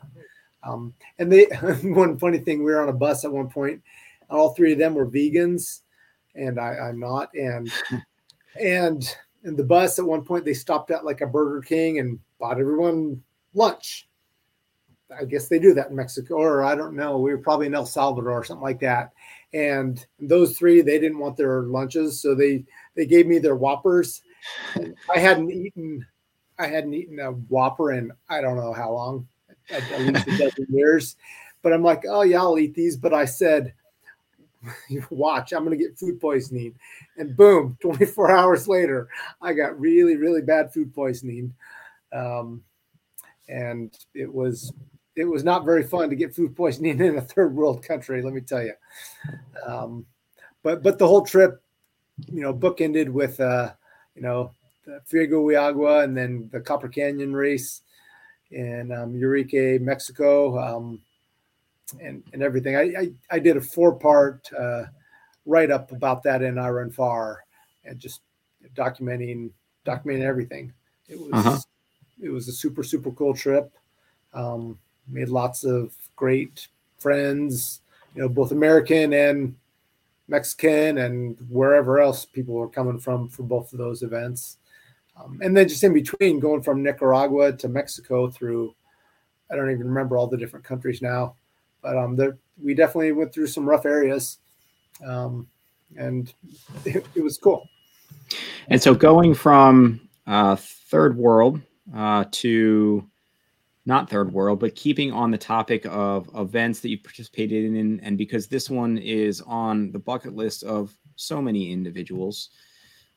Um, I'm going to bring up a picture of uh, Sean, uh, UTMB 2015. Uh, I know it was not the greatest right day out there for you, but in terms of finishing, um, tell us about the UTMB experience again, because so many people won't have the opportunity, and it's on so many people's lists, and then maybe where it's gone and how you feel about it. Right, right. Um, yeah, I was. It, it, had been something I'd want to do for a long time, and uh, I was fortunate at the time I did it. Uh, it was a Columbia and Montrail sponsored event, and I was sponsored by Montrail and Columbia, and so I got to go there for free and run it. Um, so I was very, very fortunate to take advantage, and I took advantage of that. It was great. Um, and the my time there not running the race was awesome. was was way way way better than the time spent running the race. But just I got there, I think two and a half weeks beforehand. And and i didn't overdo it too much like some people do. I i of course i went on some hikes and little runs but i i never did anything super big. But um my uh friend uh doug mayer from um, run the alps I connected with him and he basically told me where i should go and where i should stay and what i should do. And um he uh he, i met up with him for a couple nights too. And um got to just, play around. Um, yeah, all around there be, before the race. Then, then when I got to Chamonix, um, I stayed with uh, stayed with a few, few people. We um, some friends from the states, um, Adam, Olivia, and Tyler, and we rented a rented an apartment just like I don't know a kilometer from the start finish of UTMB, and um, then then when the race started, uh, just didn't just didn't go well. Which sometimes it just doesn't. Yep. The first 8K were fine. They were just flat. And then then I remember first climb goes up ski area. And then Doug, he told me on the way down that ski area, leave your poles out. Don't put them away. You'll want to use them. But I didn't. I put them away and that just t- destroyed my quads destroyed him just going down the ski area. And so, you know, like maybe 15K into it, my quads were already really toasted. And and that was just a bad spiral keep, keep, going like that. Um, and you know, I, I, things just got progressively worse. Every, I'd get little bump ups. Um, one cool, really cool memory I have about that is uh, getting to the high point of the course out of uh, Courmayeur. It's at a uh, border of Italy and Switzerland, um, Col Grand Ferret, and got to the top of there. And Jamil Coury, he's just he's sitting there. So I just go and have a seat next to him, and we were just kind of chilling, hanging out for a few minutes, and um, then you know we didn't say much, but uh, then he he just he said, "Okay, I'm leaving." Then I a few minutes later took off too, but uh, that was that, that was one of the coolest moments I remember of that race was just hanging out there on top. We both just needed a break. Uh, we didn't need to say much. We, we both knew what the other person was going through. So it was just like, you're, you're my friend, you're a friendly face. We'll, we'll just hang out here together. And uh, that was cool. That's um, a good moment to share with. And that's a, a good spirit to meet at that place, right? In terms of just who he is and his energy and um yeah, yeah, yeah. And yeah. and, and that was before I, I guess that was about the time that Aravaipa was getting bigger, but before it really exploded. Um I don't know if he has time, he can go to UTMB now, but um but uh yeah, yeah, it, it, it was cool. Um we we we had a moment. Was, and in fact, we even had a bet. I'm just remembering this I said to him, "Hey, whoever wins owes the other one a beer." He's like, "That's a good bet." And uh, so, Jamil, you still owe me a beer. He, he did go oh. on to beat me by many, many hours, and uh, I'd forgotten about that till just now. Um, nice. Well, you'll probably see him before I will, but if I see him first, maybe I'll uh, do a little throwback on the, uh, the bet yeah. there. Yeah, he's got a big big went big weekend coming next week for him. Yeah, yeah, this come yeah he does, but but yeah, I, I eventually crawled in and um, well my goal was 30 hours sub 30 and, and I, trained hard for it. I trained on the Hardrock course. Um, i think i did a lot of the right things in my training. Um, i did i was in the white mountains for some in new hampshire as well did some training there. But yeah i did the full Hardrock course and just and just training in that area. But man race day race days came at utmb and I finished almost 50% slower than my goal race, than my goal time. that's good. That's a good performance. But but you finish. But just being out there and that level of the size of that field, that grandeur of scape, the amount of energy there, right? Regardless, I mean, you hope the race would go well, but it's such a larger experience uh, there.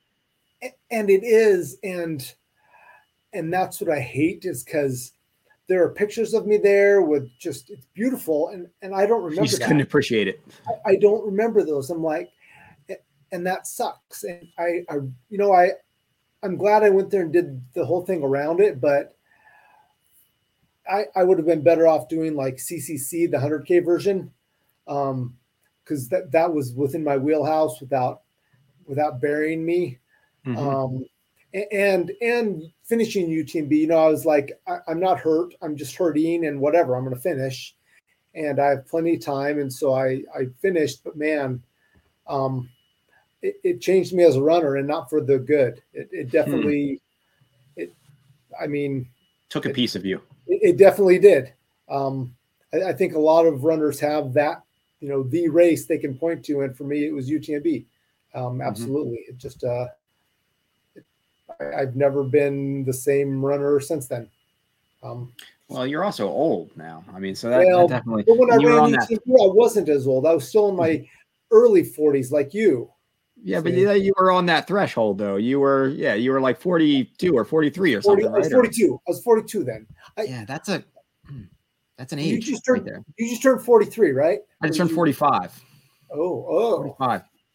Okay. One of the one of the funnier quotes I think was coming away from UTMB, which uh, left an impression in my head as just a quote, was uh, when uh, Jenny Uehisa or um, uh, Jurek, uh, when uh-huh. she ran it, one of her in her race report, so to speak, afterward, she said she had never seen so many, I think, cigarettes and penises in her entire life as her experience during that event. Huh. The, yeah, spe- speaking back to Alex and and the number of you know the few women in his races, yeah, that's totally UTMB as well. Um, yeah, sound like people were just kind of the, the culture just kind of lighting up on course or smoking during the race or whatever, and just the amount of of people just kind of peeing on the trail or whatever. Just there's I mean, so many people out there. wherever. I don't know. I guess I'm used to that. I, I don't remember too much smoking though. Hmm. Um, yeah. Especially runners that were out there. I, I don't remember any. Yep. All right. So that was this Monmouth event and experience. Um, so let's bounce to there with actually some of the crux or highlights are probably more impactful performances in your career uh, as opposed to UTMB. Um, so let's go on a much bigger scale than UTMB with this gem right here? oh, yeah, that's the uh, Cruiser Crit at the uh, yeah on Iron Horse weekend in Durango. Um, the yeah they have the I guess the marquee 50 mile bike race from Durango to Silverton. Then they have some mountain bike races, but actually the marquee event is the Cruiser Crit, um, where you grab a cruiser or a bike of any sort and you dress it up and you dress yourself up and and like any good cruiser crit should be, the winner is who the crowd loves the most. and and I won that year. Um, I was very proud of that. Um, yeah, that was uh, Christina's old cruiser bike, and I just decorated it in, you know, lots of uh, red, white, and blue. Decorated myself in red, white, and blue, and uh, i knew it was fun just to just go out there and and play um, amongst the, you know, leg shaven um, folks who who were normally at the root of that weekend. Um, and yeah, Durango has a Durango's got a good running scene, but cycling's the main thing in Durango. And um, that that weekend specifically is is like the biggest weekend in Durango, um, Iron Horse weekend, and so it's fun just to be part of that uh, any way you can. And this has seemed to be something that's also defined who you are in your experience, and you haven't just gone after the I don't know, these hard or even like scenic trail races or whatever, you've kind of gone where the community and the culture is, which is so, so much of an important fabric of uh, trail that just the trail community, I suppose. Yeah, and that's uh, I, th- I, think a good example of that is uh, when I lived in Oregon, running Hagg Lake. I ran I've run that race ten times, and it is not scenic at all. Um, but the culture and community around it, it's basically the first trail race of the season in Oregon. And, and I just love it. The race um, website is hagmud.com. And I think that just says a lot about the race because it mm-hmm. is very muddy and it's just a super, super fun weekend to go and be a part of. And like I was saying earlier, there are very few races that I've done multiple times. And that one I've done 10 times. I think I did in the 50K five or six times, and then the 25k four times or so. Mm-hmm. Um, but but yeah, it's it's not a pretty event, but it's just a fun fun community around that. Yep, and you tend to also I enjoy uh, as long as I've known you, you tend to bring the the flair as well, uh, which adds to the experience uh, as uh, I, I, exhibited I, in this other gem from 2015 yes, that was at the Cotulla um, uphill in, uh, in Flagstaff. Uh, although you had to go downhill too, so it's the Cotulla up and downhill. Um, in fact, I think it's this weekend. Yeah, it's at uh, the Snowbowl Ski Area in Flagstaff, uh, and there's a traction division or a, a ski division, um, and usually the the traction people like I was doing, we can get up the hill faster except for Rob Krar. He was usually one of the fastest ones on his skis, but he was Rob. Um, but then on the way down, you know, skis would catch us. But yeah, it's a super, super fun event. Just full on, you know, maxing the heart rate going up the hill and then just falling down the hill. You know, just leaning forward. If you fall, you just fall in the snow, so it doesn't hurt. Um, it's like I don't know, four miles, maybe something like that, and you gain is it 2000 yeah i think about 2000 feet um, you know, 2,000 feet and two miles up, or no, yeah, a little, a little over 2,000, maybe 2,500. Just a super fun community event in Flagstaff. Uh, I mean, I don't know if they get a thousand people that do it, but many, many, many hundreds, if not a thousand. Um, so it's huge, right? That's, it is huge. Yeah, and that's is. the fun part. I'm sure these these exist more in the East Coast, and I, I know that they probably do, but I feel like I see more of that in the Rockies in the West, where it's this I don't know whether it takes a higher critical mass of these outdoor uh, minded active individuals to form a critical mass around just kind of fun kind of crazy events. I guess i see it somewhere maybe sometimes in vermont associated with like pond skimming days or something like that uh, but i don't see it as much around uh, this region as i do uh, New England's just too uptight. yeah, that's that's quite. I think that's a, a possibility. Ivy League prep school uptightness of New England, man. That's it. I think it could be right. Maybe it does. T- it would take more more Meisners to show up in. I was going to go with a different photo next, but I was about to say more Meisners showing up in in kits that probably look more like. Let's go. And what else we got? Oh, we've got a good kit here. Let's go this gorgeous kit right there, where you look oh. fantastic. For those those who are just uh, tuning in or maybe can't uh, see the photo, it's yeah, it's Sean just looking kind. he looks pretty awful actually. He looks kind of old. He's got the white coming out in the beard. He's got his one of his classic wigs on, nice tight curls, if not a, a permanent up there with his his hair. He's got a nice little halter top on with a little hairy. If he if he was a stronger man, he'd have more cleavage there a nice little uh, sequenced, if not bedazzled, short yellow skirt. And I'm not sure what you were thinking or trying to see in the photo with your aged eyes, but kind of squinting. It's a it's a pretty striking photo. This was at the um, the Sisters Little Ultra Team Beer Mile that I used to um, organize, and I, I still do every once in a while. Um, and in, Sisters on the on a patch of dirt that went around a little pond. Just happened to be an ag- a quarter mile, and so we would have our beer miles there. And of course, at a beer mile, you you have to dress up because if you don't, you're disqualified. Um, Which so, again speaks to your community. I don't necessarily see that in some of the other, you know. But keep going. Yeah. Yeah. Yeah. So yeah, I, I was obviously I was definitely inebriated in that picture. Um, and from your the amount of Mike's Hard Lemonade that you had just consumed. A beer mile. I drink beer and beer miles. Oh, all right, fair. Yeah, Guinness is my beer of choice in the beer mile. Ooh, that would be a tough one to go down. I guess you're going to really own well, it. No, think in. about this. Guinness, it's dark color, but it's not a heavy beer. Oh, I don't know. I don't know nothing. You know, I know nothing about beer, yeah. but that seems like you could choose a lot lighter option there for the beer mile. Guinness, uh, Guinness is is good for me. I mean, people that like Guinness, they know it's dark color, but it's it's not carbonated, and it just goes down really, really easy. So um, that would be so for any of your athletes that are partaking or that you'd coach, if people are looking to an ideal coach with good um, knowing and and feedback, you'd recommend for your athletes using Guinness in the beer mile. Beer mile nitrogen bubbles. See, no, the, the nitrogen, the, there there are no bubbles because of that. It's just it's just smooth. Yes, yes. I um I, I have an 806 beer mile PR. That's on the dirt. I was happy with that.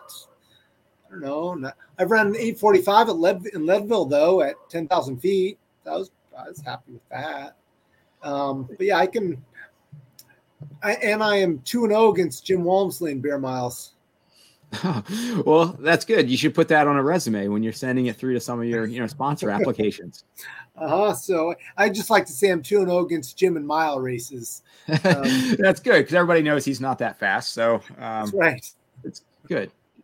All right. And so speaking on how things go down easy, um, any good oh, tips oh, for your athletes or those who need advice on uh, donut eating competitions associated with events?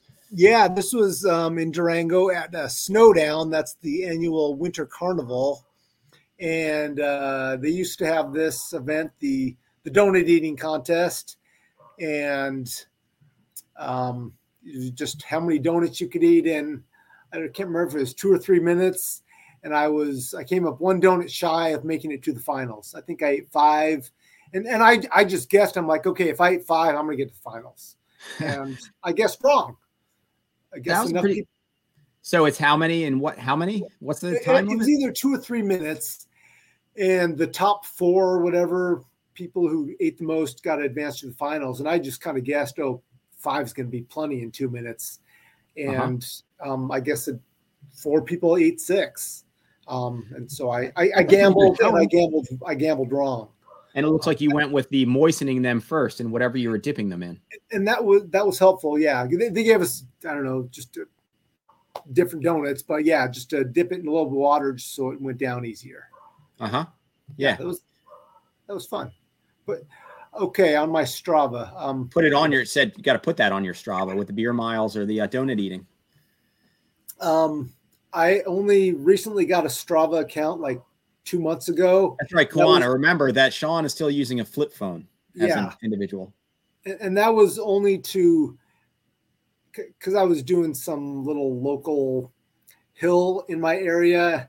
And if you did it, I, I did the math. If I did it seven times, that would be exactly a marathon. So my buddy said, "Oh, you you need a you need to make a Strava segment for that." I'm like, "But I don't I don't have I don't have Strava." And so so my buddy created a Strava account for me. He he gave me his old Garmin, I don't even know what Garmin something, and he set it up for me. He said, "Okay, at the start, you push start, stop, you push stop." And then after that, I went to his house and he put it all on the on Strava for me, and that's that's all I've done with Strava. That's funny because it's you know the as the saying goes, if it's not on Strava, it didn't happen. And so your yep. your 201 ultra finishes so far, eh, it's questionable whether they count. They're on most of them are ultra sign up though. Uh-huh. Yeah, well, that's not how the saying goes. It's not if it's not an ultra sign up, it doesn't count. But yeah, yeah. yeah. So so that, that's my feelings on Strava. And and it's funny after I after my buddy signed me up for it, I don't know, probably five or six of my clients found me and they started following me. But there's, yeah. there's nothing to see here. It's good inspiration. I guess he doesn't really run or train or so, yeah. Yeah. Um, yeah, that's funny. I have a Strava account too, but I don't think I, I only use it for occasionally putting a map on there or something like that. Yeah. yeah. Um, all right. So you mentioned earlier that you pretty much only um, tend to go back to or repeat races that are, are strong in, in kind of the culture uh, or ones that are really important to you. Um, so this one you've gone back to maybe even for the win. I don't know, like a couple times. Well, th- this was yeah, th- this was the same picture, you know that uh, at uh, oh no no no this did I'm Different. wearing the same outfit. same, same outfit, which is for those the listeners yes. out there. Yeah. It's a good uh, yes. Wonder Woman uh, top with little uh, uh, starred panties bottoms. of sorts. Yeah, tights and the long socks. Yeah, Christina, my wife and I, we traded. Hers is the Wonder Woman. I have the Superman. So we sometimes we trade. Uh-huh. And so yeah, this is um, the World Championship of uh, running and sliding. This is the Uncle Clyde's uh, run and slide um, at Purgatory Resort outside of Durango, where you run up the ski hill or the tubing hill, then tube down, then give it to your partner, then they run up, tube down, and you run up, and you just keep going back and forth for 90 minutes. And um, and when you're resting, you have to drink beer. That's just part of the culture. Um, and eat Oreos and gummy bears, and it's just you know, and and give give your fellow competitors shit um, and dress. You have to dress up. Um, Do you really have to dress up, or does that that come back to more just you saying well, you really have to dress up?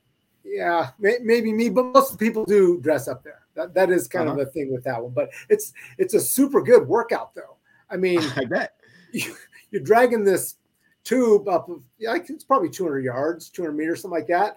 It's you know decent, um, decent hill, and doing that for you know 90 minutes and it's you get a good yeah. workout get some good vert going in there you're tired afterwards uh but yeah it's super fun this year is going to be the sixth and i think and the race director he told me he he thinks i'm the only person that's done it all that i'm the only streaker that's done all the i think there's one other guy though that has i think kyle has too but uh yeah it's super super fun durango event um durango's got super super fun events so after I saw your photo there, I did reach out to our local mountain, Greek Peak, and my uh, one of my contacts there, and said, "Hey, we should probably do, maybe do something like this." And he's and he's all on on board. I don't know if it's quite the same culture, and it would be quite the same success that you find in Durango, but it seems like it's just kind of a I don't know a fun event.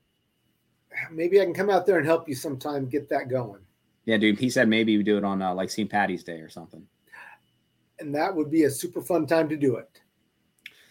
So yes. what we have taken you from uh, some of the roots, Nicaragua, UTMB, to the more important uh, donut eating in Clydes.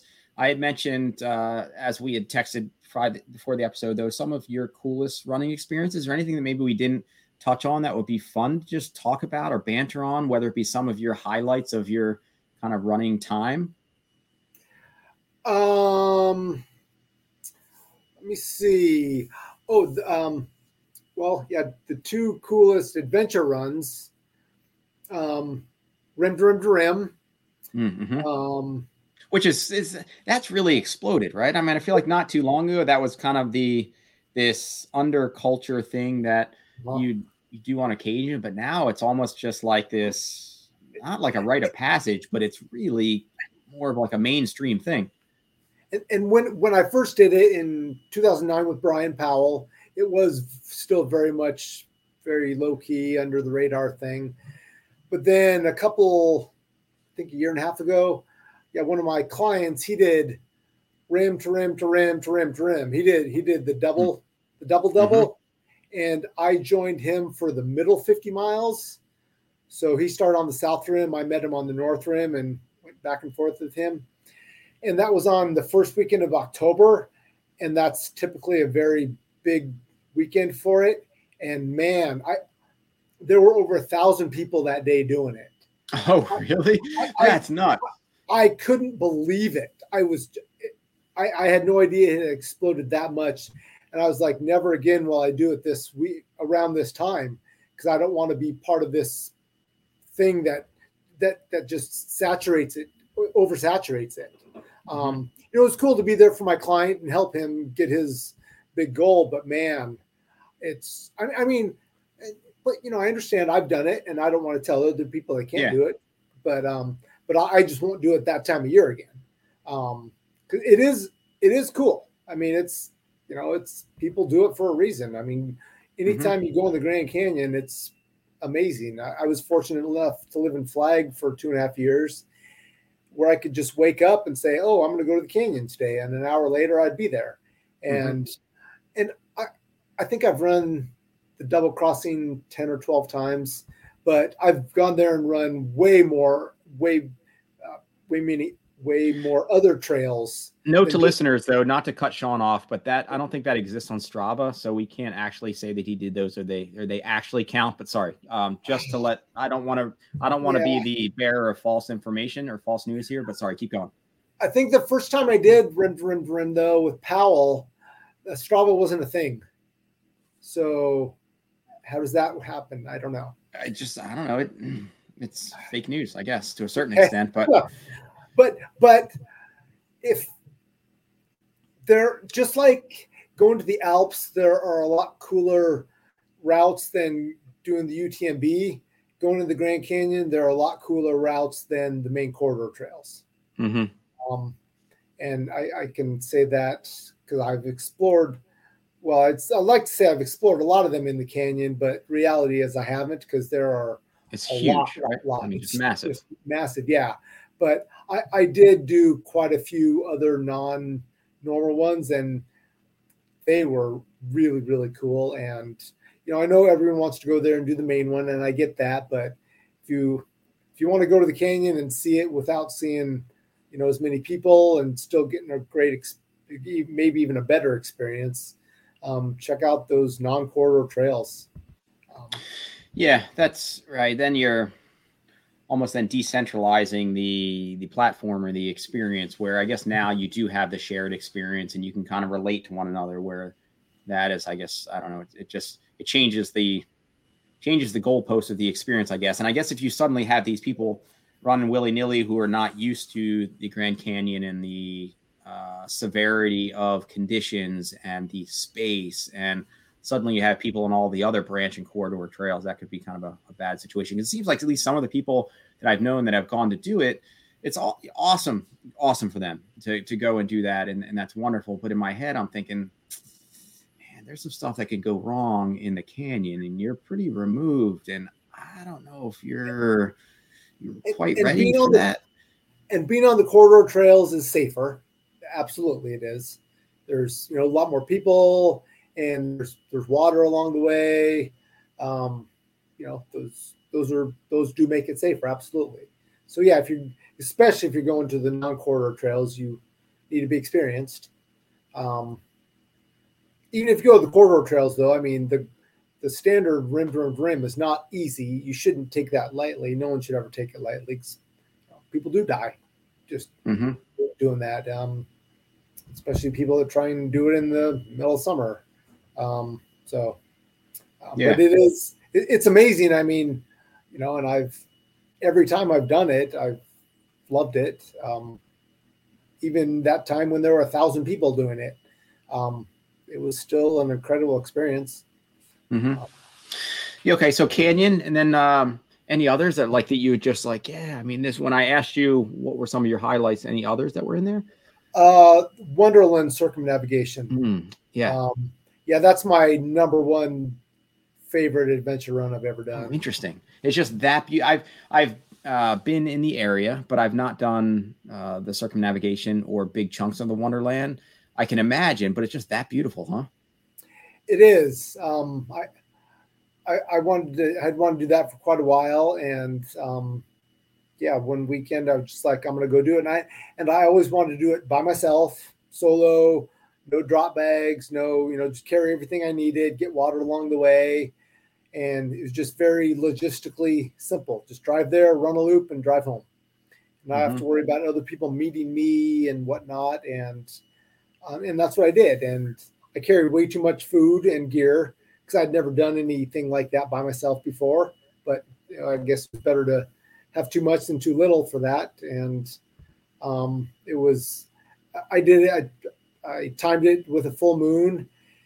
And I just remember having my headlamp off for part of the night section and and the moon just shining down on the on the wildflowers and i could just see the like the purples and the reds of the of the wildflowers you know just by the light of the moonlight, and it was just so beautiful. And and I'll never forget that. And um, it was it was an incredible experience just doing doing that all by myself, and you know relying on me. And um, you know if something really would have happened, I mean, eventually someone would have come up on me. It wasn't like there was no one out there, but mm-hmm. um, it was uh the, the Wonderland is it's pretty it's pretty epic, and that's that, I know that word can be used over, overused, but I don't think it can be overused for the Wonderland. It was uh, it was an incredible experience.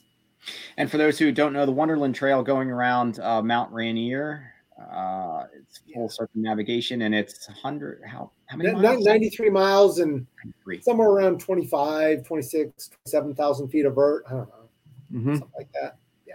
And how long did it take you? How long were you out? Uh, 34 hours. 34 hours, just you and your flip phone and a uh, what you're no. carrying on your back. No, I wasn't carrying my flip phone. Why would I, why would I carry my phone? yeah. So to that point in those self experiences and and right because I was thinking as you were as you started talking about it, the beauty, I was like, well, knowing Sean, he didn't really have anything with him, so he didn't wasn't taking any of these beautiful photos while he's out. It's all kind of right up here and in the experience, but there, there's no like there's no record of it. Well, no, I did take a camera with me though. Oh, you did? Okay. Yeah. All right. Yeah, you, you know, uh-huh. There are things called cameras that aren't associated with phones. Yeah, I was going to say, yeah, you don't have a, a, smartphone though. Are there? Uh, can you even? I mean, they don't exist in. I mean, I know they used to in like the '80s, but even even now, you know, because my wife she has a flip phone too, but uh, we we have a camera, uh, like That's a digital weird. camera, and she takes pictures. I'm horrible at pictures, but I did take a camera with me to the Wonderland because I knew I yeah. wanted to take pictures of that. Yeah. That's weird. All right. Um, all right. So you got uh, Canyon, uh, got Wonderland. Any other just kind of your epic top list? Um, as far as adventure runs, th- those are definitely the two adventure runs.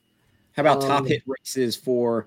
Oh, well, let's talk about because I actually had a picture of this too. And um, but tell us about your race. Uh, we don't even necessarily have to, to plug the photo as you in race director mode, yeah. but I wanted to go here too. So Sean being a race director as well, and uh, you supported a community and team for for so many years, and it's a truly beautiful uh, course uh, as well. How would you know? You never ran it.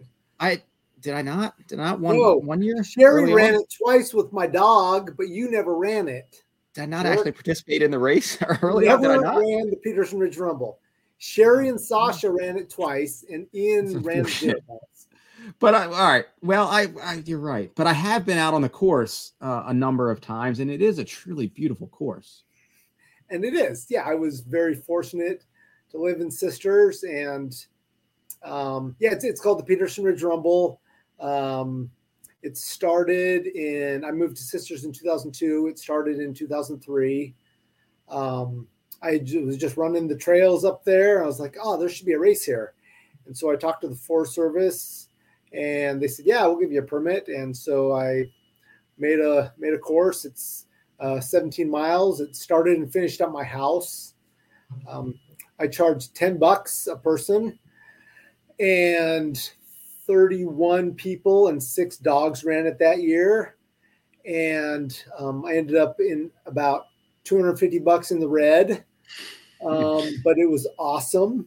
I had like a barbecue at my house afterwards and beer and stuff like that. But, but I just wanted people to come out and run it. You know, I, I, wasn't trying to make money. I didn't.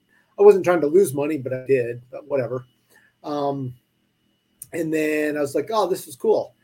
And so then the next year, I um, added an ultra to it. It was uh, 30, 34 miles and 17 miles.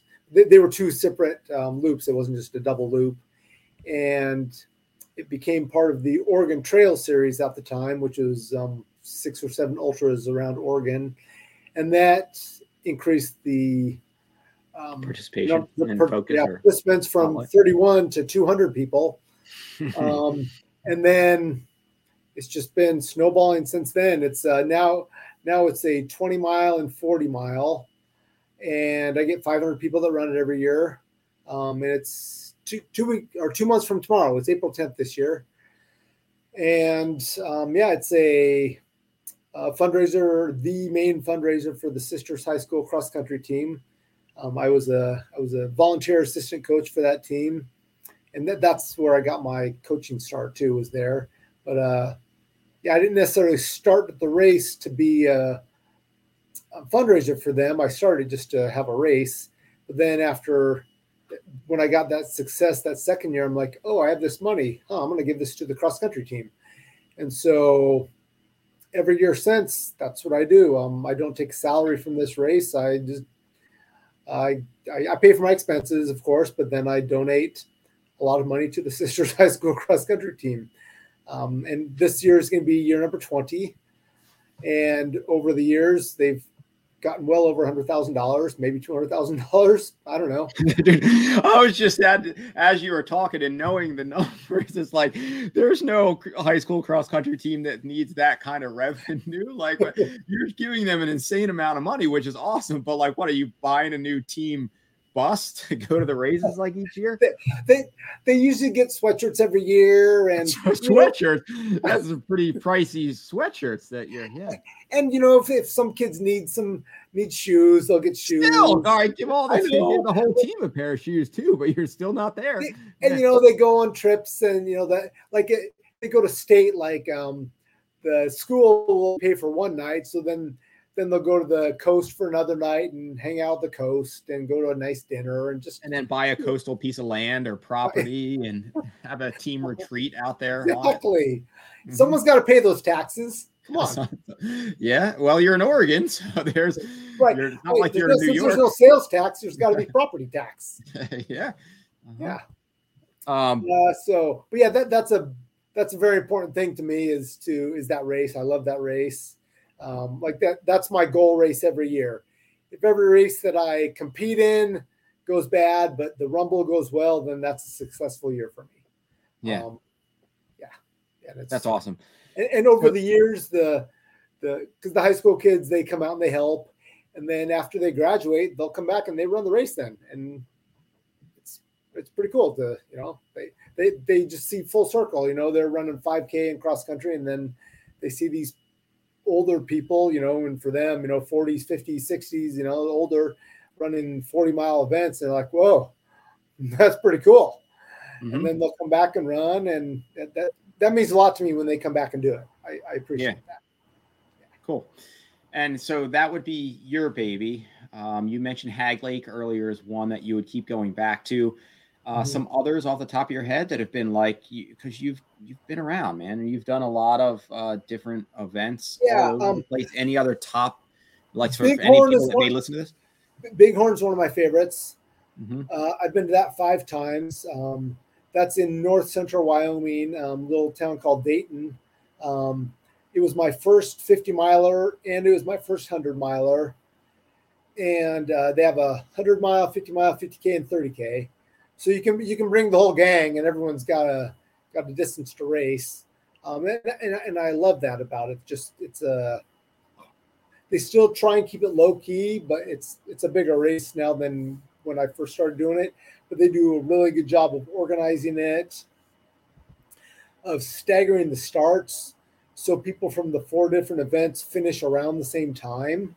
Mm-hmm. Um, the hundred mile starts on Friday, then the other three races start different times on Saturday morning, and it's it's a super cool community there. They have a few um, remote aid stations that cowboys just pack in on their horses, and these guys aren't runners at all, but they just they know how to take care of people, mm-hmm. and so that's what they do. You know, the, you know the race gives them this food, and they don't. You know, they're like, "What's a gel?" You know, whatever. But they're out there frying up bacon and you know, you're out in the middle of nowhere running and you smell bacon and you're like, that's crazy. And a mile later, there's some hot bacon for you that these cowboys have been cooking up, and that's pretty cool.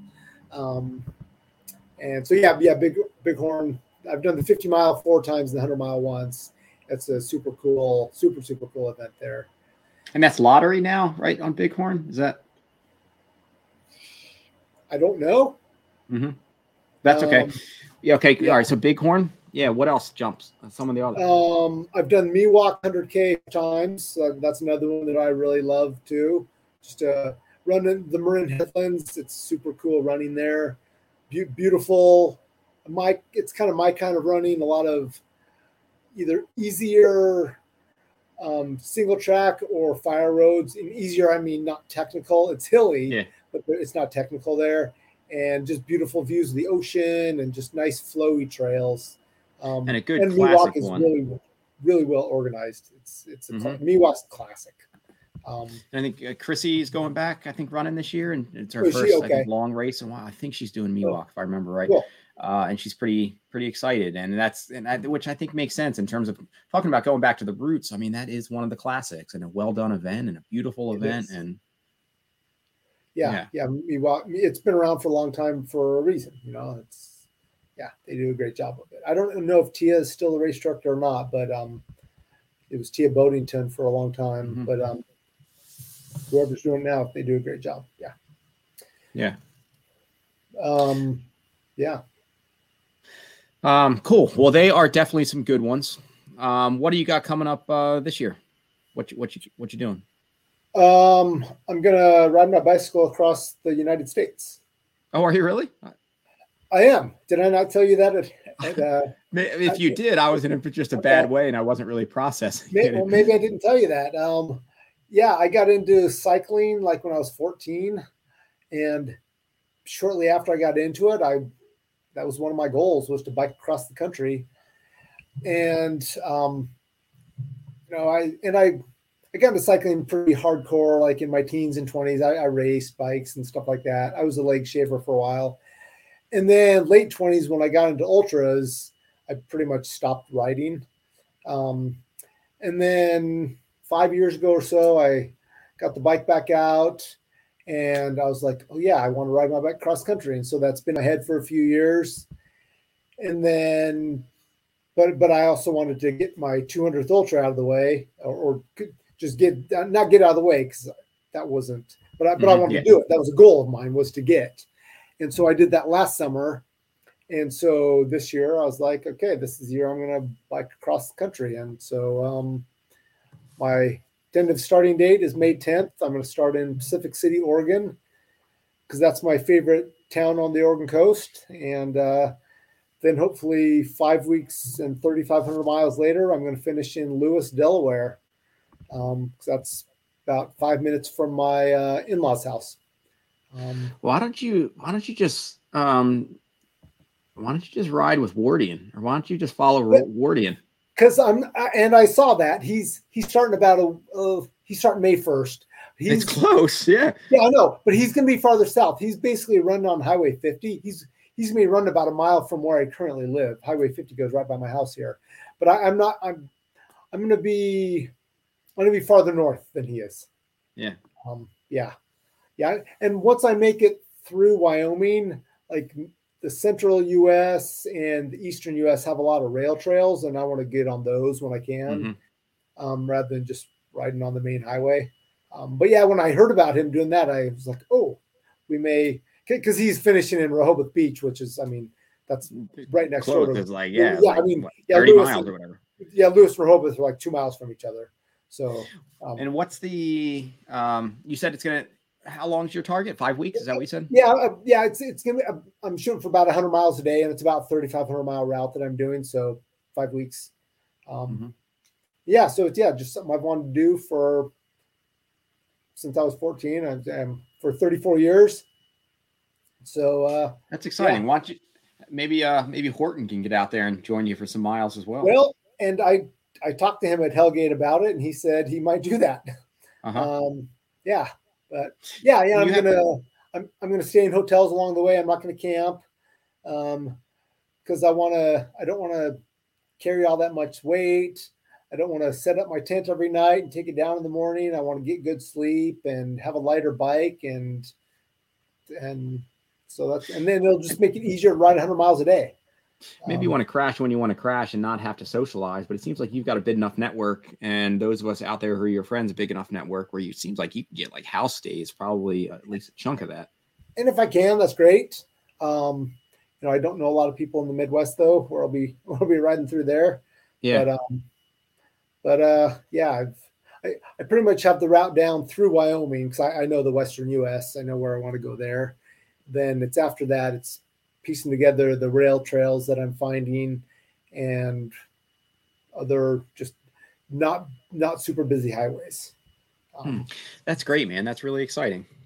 yeah, yeah, I'm looking forward to. it. I bought a gravel bike a year and a half ago with the intent of using it for um, for that. So Mhm. yeah, getting out, getting out a bit on that now, and I'm um, getting getting ready for it. So that's the focus. And anything else? Uh, I know you got Mac Forest. At least you're signed up for it. Anything else event wise outside of those two things? Well, I signed up for Mac because I'm because I was because I'm going to run or do my bike ride, start my bike ride just a few days after that. So I'm like, oh, I'll be out in Oregon for the bike ride, so I might as well run McDonald Forest before that. Might as Um, well. So yeah, that'll be my ninth McDonald Forest. Um, so that's another one that I really love. So uh, yeah, and I, Mhm. I, I'd like to get ten there sometime. And I thought this was a logistically easy time to do it, since I'll be out there anyway. But then, as far as other running races, um, uh, we my wife and I might run a trail marathon in Texas next month. She has a goal; she wants to run a marathon in every state. And so when I married her, that kind of de facto became one of my goals too. But um, but uh, yeah, we may may go run one there on her spring break. But other than that, um, it's I, I'm doing the local Fruita Sweetheart 10K this weekend. Oh, right on. Yeah. I imagine I'll hopefully see a good. Are you both doing it? Are you gonna? And do you have your outfit picked out yet? Your kit? Well, we were talking about outfit today. As a Mhm. matter of fact. I Um, bet. As a matter of fact, we were, yeah. Um, not quite picked out, but it'll, I'll, I'll, I'll find something. I still got a couple days to come through. So, um, but yeah, that's, you know, the, the, the main thing, at least the first half of the year is, uh, is the bike ride. And then I'll do, See oh, where gonna- life comes from there. yeah, I, I did sign up for a gravel bike race in April, a few weeks before my big bike ride. Just it's in my town, and for 125 miler, I'm like, ah, I should, I better be able to ride 125 miles by then. So you know you're gonna get out there and you're gonna be kind of tired, and you're like, oh gosh, like I can't I ride know. cross country. so um, yeah, I've never done a gravel race, so I think that'll be kind of fun. What's your fuel of choice? What are you planning on for? What's gonna be in your bottles on that cross country ride? Oh man, what I mean, you know, I'm sponsored by Nuun, but I'm not going to take five. I'm not going to carry five weeks worth of Nuun tablets in my, you know, on my bike with me because that would just take up way too much space and be way too heavy. So it's what I, what I can get along the way. Um, Uh huh. but you know, if I can get Nuun along the way, that's great. But sometimes it'll be Coke in there. It'll be a lot of water. It'll be just whatever the um, you know convenience store has. Um, mm-hmm. I think that's, or and you know, I'm sure I'll go by, you know, some bike shops and running stores that'll have, you know, the other stuff. But um, I, I don't think most of it's going to be like that. Most of it's going to be getting stuff from grocery stores and convenience stores and um, things like that. Whatever. So you can have your route out there in case anybody wants to join you for a uh, segment. I I will. Yeah, I'll probably put that out there once I once I know it for sure. Yeah, not that you'll be able. Not that, that you, but, not that you're going to be able to look at it though. Without a smartphone, you can't see what people are. Ch- it's not like you can use your flip phone to look at that map and people, you know, interacting. Yeah, well, I I do have a little bike computer though, but um, I might get some sort it. of a some sort of a bike GPS type thing, so I don't have to. Come on, dude, break down and get yourself get yourself a smartphone so you can interact on this bike trip, and so those of us can follow you. I had a job working for the census last last year. I had to use a smartphone, and I hated typing on it. It just I, I couldn't do it. So, yeah, I, I, think you'll get used to it, like the rest of us. But that's all right. It was horrible. It was horrible. Uh, yeah. I'll probably um, have to get a tablet just so I can carry some sort of a thing with me because uh, I'm not going to carry a laptop with me, but uh, a small tablet, I'll carry that. You're ridiculous. All right, but I look forward to seeing the uh, the route, and if there's a way that we can intersect you somewhere, I'll look out for it. I'll, I'll be your area. It'll be like southern PA. Yeah, my uh my that window between end of April and mm, July Fourth weekend is going to be totally nuts. But I'll see what see if we can make it happen. Okay. Um, yeah, I'll, I'll be your area. It'll, well, that'll be towards the end of my route. That'll be like mid June when I'll be in like Southern PA. So. Yeah, so I was thinking I've got Cayuga Trails June 4th, Ithaca Half Marathon June 11th. Uh, so that's I'm going to be maybe right maybe right after the half marathon you come down. Maybe yeah, that would be a good uh, way to try to unwind a bit.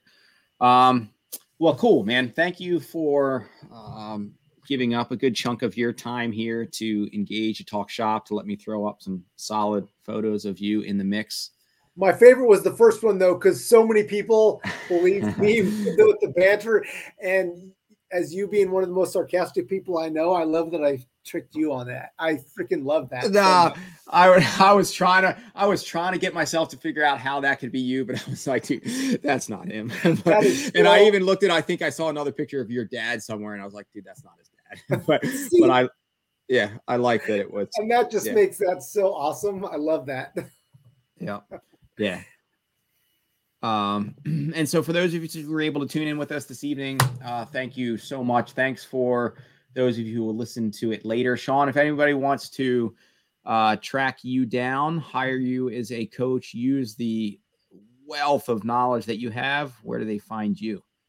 Um, either on Facebook, just Sean Meisner, or or if they want to um, email me, uh, Coach Sean at Peterson Ridge Rumble com.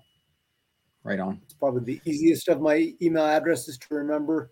But um, yeah, or you can send Ian an email, a, a message, and he'll he'll forward you to me. Um, Connect. Yeah. Yeah.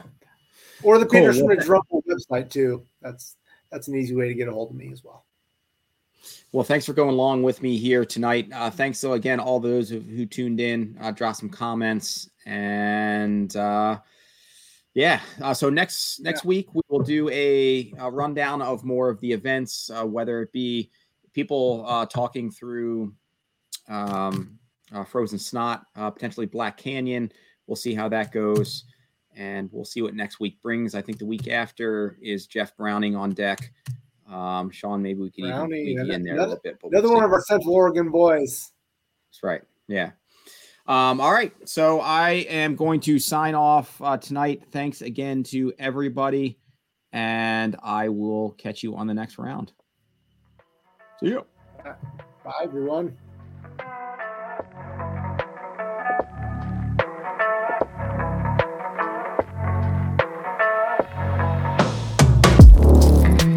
Thanks for listening to this episode of the Trails Collective live show. You can follow me at Gazelli on Instagram and Twitter. You can follow the Trails Collective on Instagram and Facebook. And I really need to figure out what I should do in these outros, but uh, I'm just going to remind you that we got that Snickerdoodle Cookie Challenge going on. We got some fun stuff coming out. And um, yeah, so pay attention and, or, or, I guess listen in. And uh, thank you always for your support and um, continued uh, listening of this, what we're putting out here. uh, have a good one, guys.